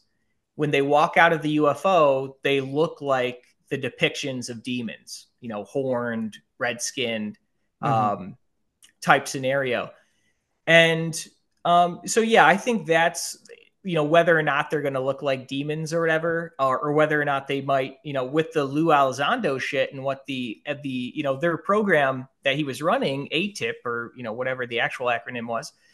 Um, they weren't doing, they weren't studying UFOs necessarily. They were studying, I mean, some of them were flying objects, but they were uh, it was basically funding for a program at Skinwalker Ranch where they were interacting with these weird, you know, interdimensional spirit beings. Uh, well, at least that's what they said they were doing. Yeah, that's what the Um, narrative is. hmm So, anyways, I think that's the most likely scenario. I think it's going to be when the aliens do reveal themselves. It's not going to be Independence Day. It's going to be more like a childhood's end where everybody enjoys it. And as far as you know, how I see that coming into play, you know, obviously we had the Israeli, the ex-Israeli space uh, minister say, "Oh, hey, you know." Trump, uh, the aliens have been in contact with Trump. The Galactic Mhm. Federation have been Can I with correct Trump on that one? Oh, go ahead. He didn't actually say that. The um, you can find his co-author. So there was a woman. Her name was Yamar. She was Okay. Israeli, and she interviewed Haim Eshed was his name. He was the Okay. ex-Israeli space head, and she interviewed him for a book. The book was published. The media completely spun some of the words he said and then started running those headlines about the Galactic Federation and Trump and all this sort of stuff. That wasn't actually written in the book. The media just ran those stories basically to sell more books for the publishing company. Okay. But the Haim Eshed, the Israeli ex space agency guy, and the co-author of his book, they were super pissed. You can find her on Facebook. Oh, really? she- So, so he was he making a bunch of saying Facebook- that there was. He, Yeah. he didn't even claim that there was uh, that they were in contact with aliens. that was total mainstream media clickbait. Just and then then you can question why did they run with that clickbait and get maybe they were just trying to sell books or maybe there was something more to running that headline. But yeah, Haim Eshed and the co-author on that book, they were posting on Facebook. We're so pissed. The media took all our words out of context, all that sort of stuff. So so they don't because I know there's like the Canadian, um, one of the ex-Canadian, you know, space program Yeah, people. that's he, he says Paul there's and he's- UFO stuff. yeah, that's Paul Hellyer. He's definitely open about it. Uh, the ex-defense minister of Canada. He he actually But he doesn't say he doesn't necessarily say they were in contact, just that UFOs are real, right? Or or does he say that they're in contact? I don't know the the exact specifics on his claims, but he definitely confirms UFOs as real, whatever that exactly means. UFOs are real, but hmm I don't know if he goes that far into saying, "Hey, we've already been in contact with them" or something like that. Okay, Um, cool. So I guess just because I know we're running low on time, um, just out of my own personal curiosity, Jordan, I'll, I'll flip it on you. Um, I just want to hear what your, you know, what uh, some specific, you know, just the questions that I sent you earlier. You know, who do you think is really behind Q? What exactly, you know, what's your best guess? Um, and then, you know, and then I guess yeah, you're just your takes on Q and, and UFOs in, in general and, and aliens, I guess. Favorite subjects. In terms of Q, I most definitely believe that it was a small group of people running a PSYOP operation called Q. They were connected to the Trump administration, or Trump was read into the program in some respect. And you think uh, he's Q plus? Yeah. And then they were using Q. And psyop is a neutral term. You can use psyops. Mm-hmm. Psyop is a tool of magic, if you will. Mm-hmm. For uh, context of this conversation, you can use a psyop for good or bad means. But I think they were using Q for for a variety of reasons. Help uh, mainstream public see things deeper, research, build a community of people on social Digital media. Digital warriors, as uh, Flynn would say. Yeah, to that respect. And then also if they're going to be making posts publicly, you're going to have to have a counterintelligence aspect to it. So put out disinformation, put out uh, dead ends here and there that the bad guys would be reading and mm-hmm. you know mm-hmm. influence them in that way. So yeah, I do think Q is used uh, in that regard for beneficial psyop purposes. Of course, I don't think the posts in 2021 and 2022. I, I question whether or not those were legitimate Q posts, but as far as we know, it ended in uh, November. Those December are some bangers, though. I I really yeah. enjoyed those those recent ones. Are they you ready to two. serve your? They were almost. Are you two. ready to serve your country again? That was. Right. I was like. I was like fired up. But even though I was like, you know, completely against the psyop at that time, they were just such bangers. You ready to serve your country again? Then and then the DNA and really liked, thing.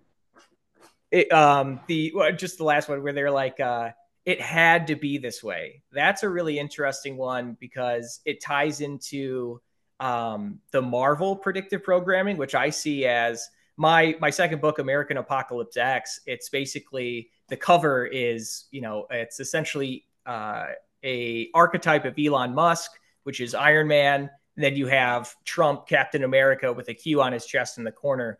But in Avengers Endgame, which takes place in 2023 in the movie universe, uh, they time travel, of course. Uh, they they say this was the only timeline that they would win, that Thanos wouldn't win and depopulate the world.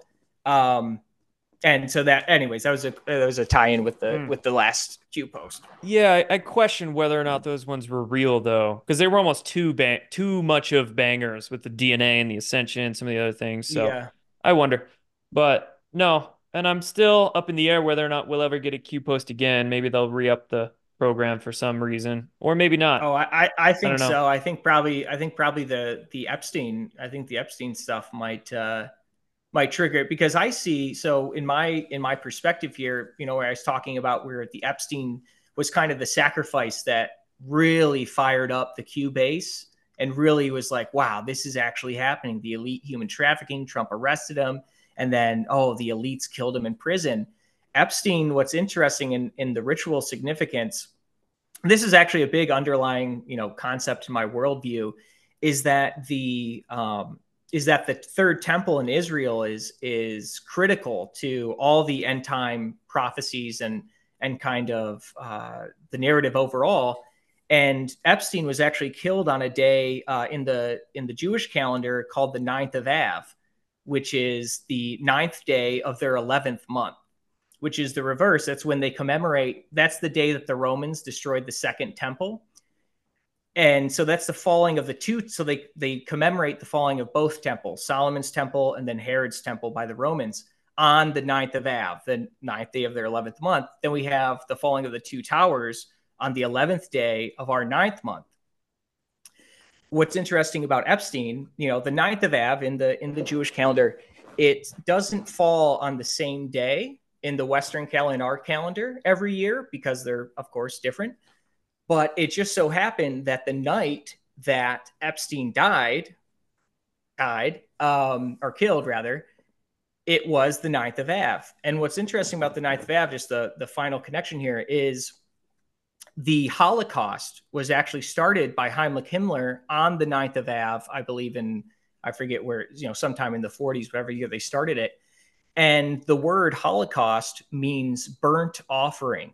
That's the the actual meaning of the word. So I see Epstein as having been a burnt offering in order to solidify to give the this entity that everybody was worshiping, the QAnon entity, the sacrifice of Epstein, the burnt sacrifice of Epstein ignited the um, you know really created this solidification of this entity that ended up pushing the narrative forward and of course convinced a lot of people like the qanon shaman to go ahead and, and storm the walk into the capitol because hmm. they they truly believe that trump was our only hope um, yeah, I got, I got. But anyways, question, I got questions about the shaman guy. But just want to say, mm-hmm. but bro, I know you question Q, but would you th- be this into coincidences and connecting them if you didn't have Q to read years ago?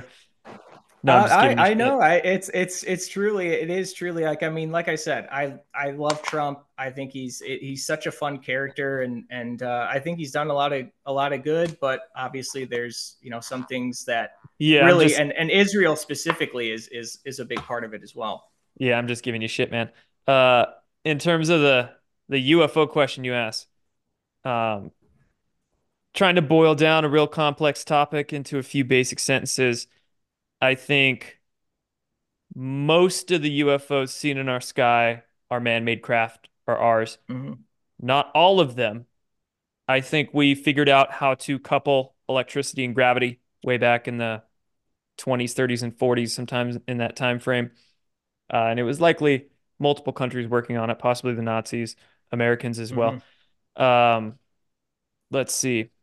I think UFOs were also seen in our ancient skies with the stories mm-hmm. of the Vimanas and really religions around the world telling of boats coming from the sky and whatnot.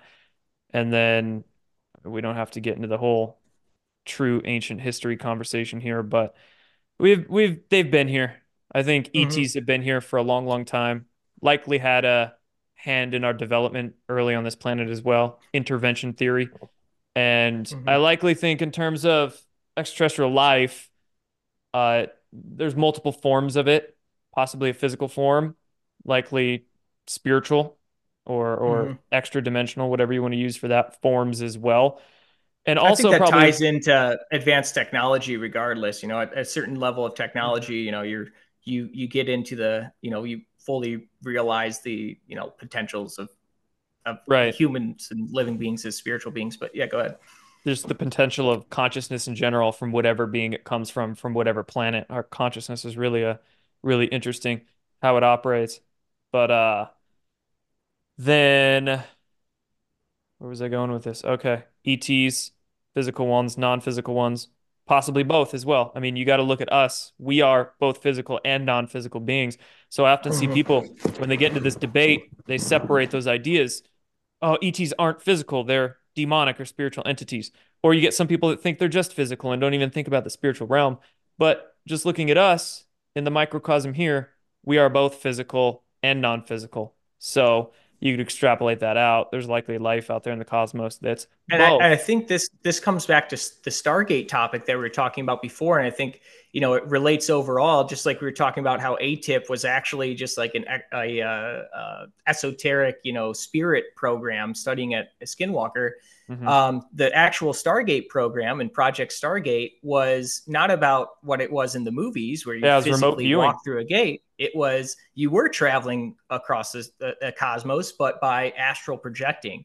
Mm-hmm. Um, and I think that duality is really key to um, kind of what the difference between what they want us to think and what is like the reality of the situation. Yeah, they want people to either be lost in the material world and not thinking of anything greater. And we see that through mainstream science and academia and whatnot. Or they want people to be so lost in the sauce, lost in spiritual world that they can't come back and connect grander existential ideas with planet Earth. Well, you, mm-hmm. and you mm-hmm. see that with the New Age movement and all that, which you know CIA probably had a hand in creating back in the '60s. So they want mm-hmm. people to either be polarized or at an extreme on both ends, too materialistic or too spiritual, and not able to Mm. combine the two and really wrap their head around these ideas, bring them both into the picture because ha we live in this material world. We have to deal with it. We are physical beings, but at the same time, our world also has this extra layer of um, non-physicalness, metaphysicalness, ether to it as well. So you have to think of both of Mhm. them. And I think ETs, all life, in fact, us beings from wherever, have to abide by both the physical and metaphysical realms. And in terms of their intentions, I think it could be all over the map. You could have cosmic races that don't give a shit and they're neutral and they just fly right, fly right by the solar system. You could have races here, and I think not too long ago in our distant past, there were races here working to uh, enslave the population, Mhm. possibly even seeding us here for that reason. Then you pro you also have beings that are here to help, and you could call them angels or benevolent ETs or what have you. But I think Star Trek had this right in when they wrote the prime directive or the non-intervention theory into many of their episodes. And I think even speaking of Stargate, Stargate had it. you had yeah, quite a ancients. few you had quite a few of the races depicted in Stargate that had that same idea in that they either had advanced telepathy, so they didn't want to interact with uh shall we say lesser races and it was it was too much. So it was upon their responsibility to not interact with races that weren't on their level yet, or um, you have to let the human race develop on its own. You know, Mhm. with an advanced ET race, if they were to just openly show themselves and all that, there'd be no spiritual growth here. There'd be no consciousness growth here. We kind of have to do this, as we were Mhm. describing earlier with the savior issue. We have to do this on our own, and I think any advanced benevolent ET race knows that, so they're not intervening because it's our responsibility. Then if you have a and, and the only the only alien race they found that did actually give them technology, you know, without worrying about if they were ready, was the Aschen, the ones who depopulated them and had Hmm, negative right. intentions. Right. So, um, and then any negative race, they're not just going to openly invade and destroy the planet as like Steven Greer claims. No, it makes Mhm. far more sense that if there were any negative, evil, demonic extraterrestrial race here, that they would um farm the planet from behind the Mhm. scenes and not show themselves and have human emissaries, human middlemen do their work for them. And there's plenty of theories out there that uh, say that the Cabal, our New World Order, are descendants from some off-world evil species that that's why they want their bloodlines so pure because they believe themselves to be descendants from these quote unquote gods, sky gods. Mhm. And uh, yeah, that's a lot of rabbit Yeah. holes we could take with the whole UFO thing, but Yeah, that's kind of a basic uh, of some of the ideas. Mhm. That's uh, similar to, to stuff David Icke talks about. And uh, next time, um, you know, the well, yeah, he well, that's what he says is like the royal bloodline is, um, you know, it's uh, whatever it has the genetic code to be able to transgress dimensions easier, or whatever. But um, to get, I think be, I know we're of course running short on time. So there's two uh, two questions that kind of mix together that I'm really interested on on what your thoughts are. Is one the Apollo program? What do you think if we had you know interactions with UFOs since the 40s, and I believe Greer was saying there's evidence of you know having functional anti-gravitic craft in the 50s. What do you think was the purpose of having a multi you know billion dollar program to launch rockets into Uh, money, space? money pit, right? So they need a public way to be able to siphon money from public budgets, defense budgets, and all that, and then s have a little bit of public space stuff, rockets and all that, but funnel the money into the rest of the programs. I do think we actually went to the moon. There's a lot of conspiracy theorist people out there that love to shout fake moon landing and flat Earth and all this dumb shit, but so do you think specifically Apollo 11? Do you think those the videos are legitimate? Probably not. I mean, I think they're I think NASA and the powers that be, the globalists, they're trying to hide what they really found on the moon and their real reasons for going there. And by hiding it, they're muddying the waters by probably actually putting fake videos out there and all this fake shit. And Mhm. and all that. Um, so I, I do think we really went there. I also think there's a lot of fake videos out there online, and there's a lot of um, fake narratives, if you will, misinformation coming from mm-hmm. NASA, of course.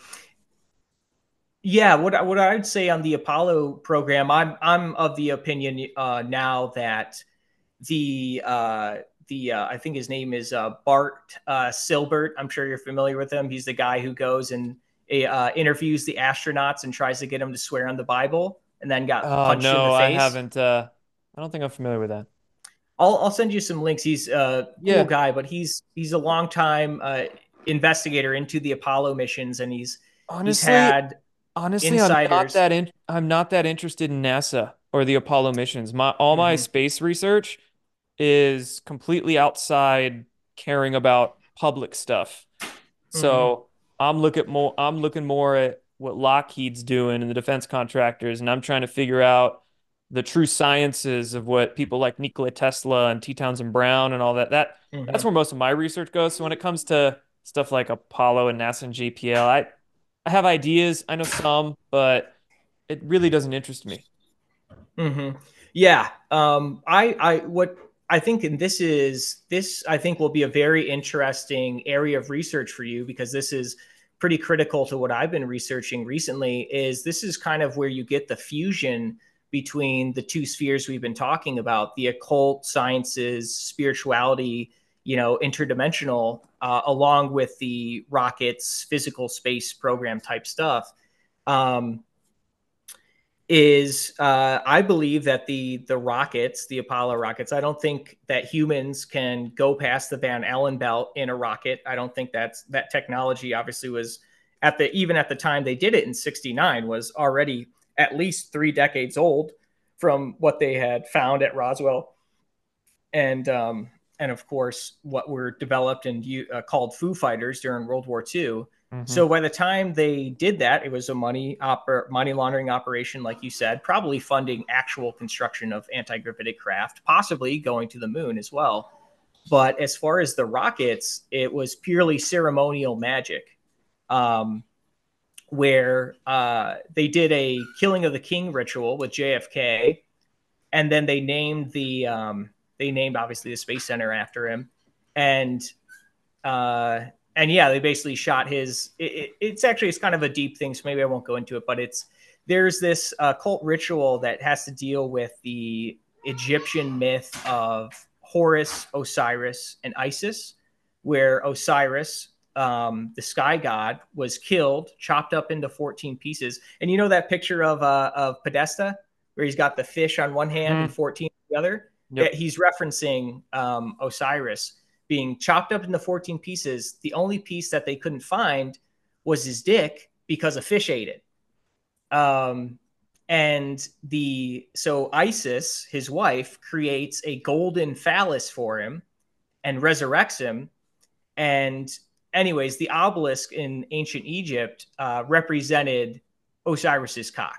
Uh, long story short, so you do a killing of the king ritual, Osiris, and then you have his dick. And uh, anyways, that's what the whole um, the rocket program was about. Was switching, basically creating a space age religion for the population in a post Christian world, post World War II. Um, and uh, and yeah, so I don't think the Rockets went to the moon. I think it's I think it's pretty possible that you know uh, a, a, UFO or anti gravitic craft probably could. But uh, I guess my follow up question um, is: Do what do you think is the best evidence for the idea that uh, UFOs and aliens uh, do originate outside? You know, they're coming from other star systems. Because in my view, I think that we're the only reason we think that is because of the sci-fi uh, world that's kind of programmed us with Star Wars and uh, these other Star Trek narratives. In my view, I think that it's at least possible, if not more probable, that the craft are, if there is a, a different species that are in them, originated on Earth. I don't think there's any reason to believe that they originated anywhere besides Earth. They're an ancient civilization. Um, that you know either hid underground which i think is actually yeah i think it's actually the reason why they make us look up to space so often they don't want us to you know ask why we haven't investigated 90% of the ocean floor or you know explored even the mammoth cave which was another stop on my esoteric road trip. They say they have they've only explored like 20% of it the largest cage system in the world. So anyways i think that it's likely that you know, if there is other species or advanced ancient cultures that had UFOs, that they're just they've just managed to survive this cycle of cataclysms, um, like the Great Flood of you know destroyed Atlantis eleven thousand five hundred sixty years ago, or whatever. Um, so, anyways, I was wondering, yeah, what do you what do you think on, on that concept? What's your what? Why do you have a gut feeling that they're from UFOs, aliens are from outside of the planet as opposed to evolving? Um, I think it's both actually. So I do believe that they're, um, you know, massive, massive conversations, huge topics that we're boiling down to a few minutes here. But I do think there are there is a hollowness or there are inner cavities to our planet that have yet to be explored. And I am of the belief that there were ancient civilizations, call it Atlantis, Lemuria, whatever the heck, here in cycles past on this planet. Uh, so yeah, I do think there are there's a lot within this planet that has yet to be explored, but I also think there's a lot out in the cosmos that has yet to be explored as well. And for me, just boiling it down to us evolving here, you have all of the ancient mythologies and religions and texts and etc. of the gods coming from out there, out in the cosmos, and coming here, basically seeding this planet, and then the gods warring with each other and human being a manipulated slave race. And just considering the vastness of space as well, and looking at the universe as just being a life growing uh, organism or life growing factory, if you will. I think wherever life can thrive, it will thrive. So, you know, we're sold this idea that planet Earth is in this Goldilocks zone. It's so perfect here. And I actually think there's a lot of planets out there that uh in our solar system is probably like a template within the cosmos that suns and planets have certain quantized growth mechanisms or quantized growth templates where they all kind of form similarly. And the the ideas were sold from astronomy mainstream astronomy, mainstream science are completely ass backwards. They don't have jack shit. They don't know jack shit about time or gravity or stellar evolution or planetary evolution, geophysics. I think that this template of formation with our sun and our planets is actually archetypal throughout the cosmos. And it's likely that life grows constantly and everywhere. Mm-hmm. And uh, so I do think that UFOs do come or or alien races, ET races do come from out there. I also think there's a lot of shit going on within our planet as well, and and possibly even life within it. And that life could be much different as to what we perceive. It might not be mm-hmm. purely physical like us. It it may or may not be. And deep within the planet, I'm not saying there's giant caves. Even within our own planet, there could be different ways of physics operating or space-time operating whereby life takes on this different uh, embodiment so mm. i guess that's kind of a basic of my answers to those kinds of questions i kind of think it's both ufos okay. or alien life coming from both out there and within and i think it's important to explore both mm-hmm. Yeah, it'll be interesting to see. You know, obviously we're we're reaching this level of disclosure, so I'm sure there'll be at least uh, some type of narrative coming from the uh, coming from outside soon. Um, the last question, I think, uh, the moon in general. You know, you're mm-hmm. talking about the Goldilocks zone. I think the biggest you know thing that makes Earth unique is is the moon. You know, there's no other. Yep. Solar or object in the solar system, or rather, planet in the solar system that has a moon as large as ours. Um, and of course, the moon controls the tides and kind of is plays a big part in making life possible on Earth. So, what do you what do you think about the moon? Do you think it's artificial? Do you think it was it was placed there or created, or what do you what are your thoughts there? That's no moon. It's a space station. and I'm kind of not joking because mm-hmm. moon rocks have been found to be older than Earth rocks. The moon is in this perfect orientation where the same side just magically always faces Earth. There are Mm. ancient myths and stories about there uh, being no moon. So you can go back in thousands of years ago, records of, of some different myths and religions around the world, and they have stories where there's no moon.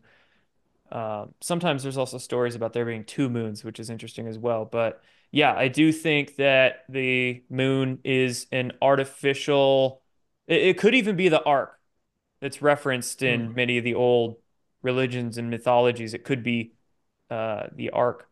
So definitely not artificial or definitely definitely not natural in my Did, eyes. did you see uh did you see Moonfall? Mm-mm. It's a uh, it's a new uh, Roland Emmerich film. It came out in 2022. So basically, all, all these movies that we've been talking about, the primary space and uh, predictive programming, Independence Day, Stargate, Yeah. and Moonfall, they're all written by the same guy or directed by the same guy named Roland Emmerich. He's a Uh. wealthy West German immigrant who like was just handed for some reason handed all of these high budget, you know, star studded um, sci-fi disaster flicks. Um, and uh, super sus guy, super sus guy is what I'm saying. Probably Nazi ties as well. Which Interesting. they, yeah, you're let him do it. you're you're a lot more familiar with uh, Hollywood than I am. That's for sure. But you're into I the think, predictive yeah. programming stuff, so it makes sense. Mhm. It might be because my name's Dru and uh, the Druids, you know, obviously Hollywood comes from the name of, they used Holly, the Druids of the British Isles used Hollywood to make their wands. So Nice. that's like, that's where it comes from. But Etymology's um, fun. Etymology is really fun. really, like I was saying, yeah, the, the Holocaust stuff and, and everything, it really kind of unlocks, it's right in front of you. It's the hiding in plain sight thing, the best place They to call hide. it they call it something. spelling because words cast spells and all that. Yeah, yeah, yeah. No, yeah, it's fun super though. cheesy, but so true. Yeah. Um, what was my last thought? Oh, Moonfall. It, it basically it's a fun watch. I, I think you'd enjoy it. Uh, there's conspiracy theorists. Basically, the moon is hollow. It's an ark of a previous human civilization that was brought here and seeded life on this planet. Um, but I guess one one final statement, Jordan, and then we can uh, we can close this up. But just because we were on this subject, um, and I'm surprised that you might not have looked into Parsons as as a much as much as I think you should because it, it really um, ties together a lot of things for me when I found out about it. It was is really game changing. Is uh, Marvel Jack Parsons? His actual first name was Marvel, which people don't bring up. Um, he did a ritual in the Mojave Desert in 1946 called the Moonchild Ritual, or sorry, it's called the Babylon Working. And the purpose of the Babylon Working was to manifest this uh, Moonchild, which is a book by Aleister Crowley. Um, Parsons, of course, was a student of Aleister Crowley. Um, and they did this sex magic ritual in the desert to manifest this Moonchild. And the Moonchild, basically, the concept is uh, in Crowley, in Thelema, they have this concept of a coming a- aeon of Horus. So a new age, a, a new world order, you know, age of Aquarius, whatever you want to call it. They basically had this concept of, you know, creating a leader for this new age. And that's what Parsons did in the desert with uh, L. Ron Hubbard, the founder of Scientology. So what's interesting here is one, Trump was born on the next blood moon after the Moonchild ritual, uh, like a month or so later. But, or actually, no, it was the same month. It was, yeah, it was June. But um, another thing is this this concept of a moonchild is essentially where uh, Jesus has a lot of uh, Christianity has a lot of solar symbolism. You could think of Jesus as kind of a sun child, the son of God, um, and the cross is actually a solar symbol as well. But, zeitgeist. um, Good Yeah, yeah, exactly. Where the moon child, where Jesus is like a divine being who gets his, you know, powers from, you know, being connected with nature and God. Um, the moon child has its powers from human advancement and technology. So, AKA transhumanism. And essentially, all of our, well, this is the overall narrative of American Apocalypse X, is that I believe through Hollywood, which L. Ron Hubbard, you know, head of Scientology, he had a huge hand in a lot of, um, you know, his organization had a big hand in a lot of Hollywood films. Like think of all the movies Tom Cruise was in and how those affected the mass consciousness. Obviously, if you want to manifest a certain scenario, the best way to do it is through the mainstream or through media, through Hollywood. You program the people with your magic.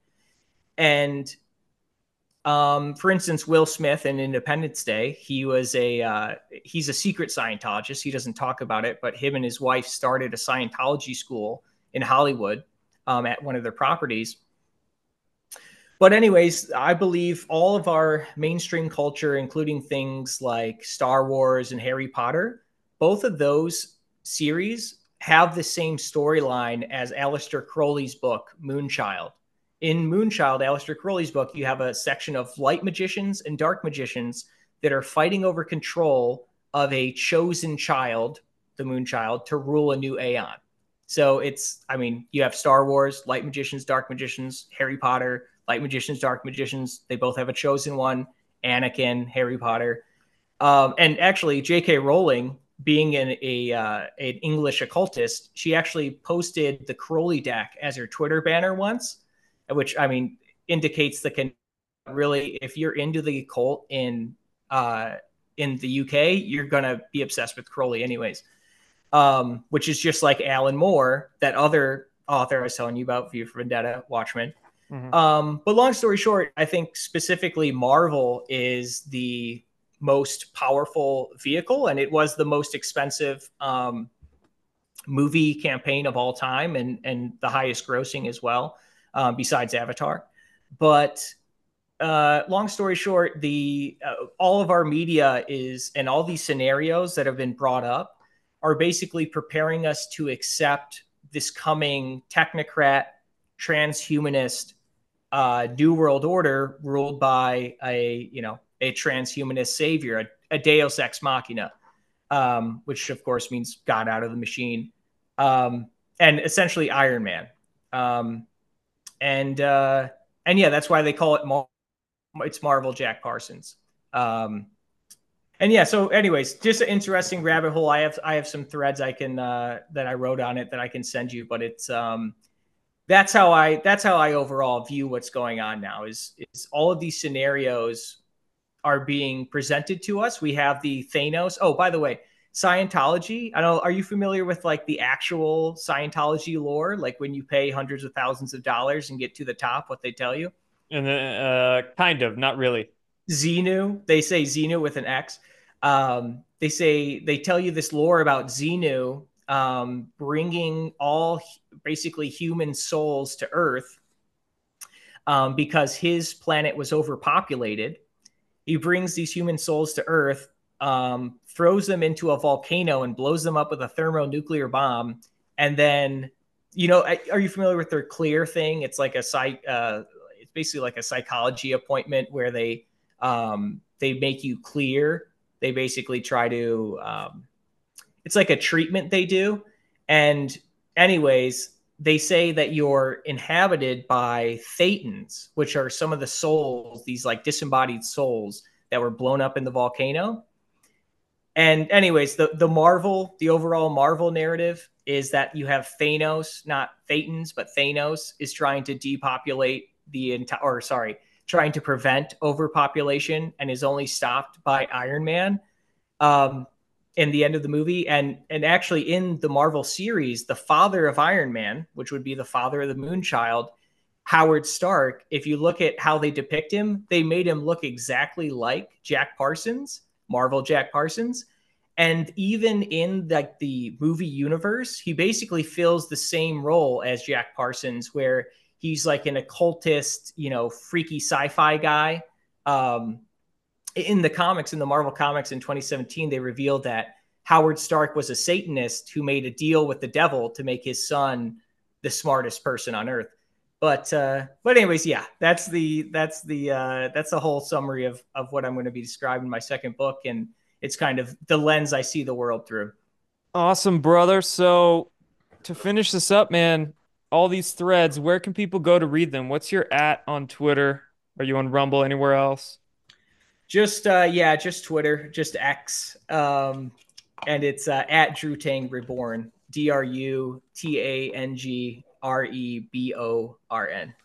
Cool, man. I'll make sure to throw whatever links you send me. I'll throw them down below. Okay, and, awesome. And dude, it was uh, it was good chatting with you, man. A lot of stuff. I'm sure we could talk about for hours and hours.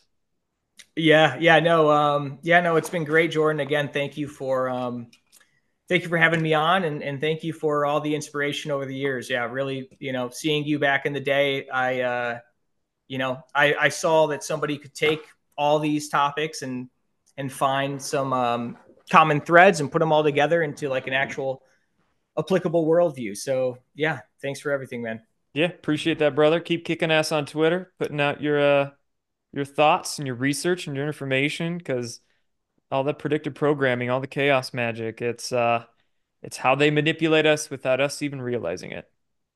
Indeed. Yep. Cool, man. Take care, brother. All right. See you later, Jordan. Appreciate it.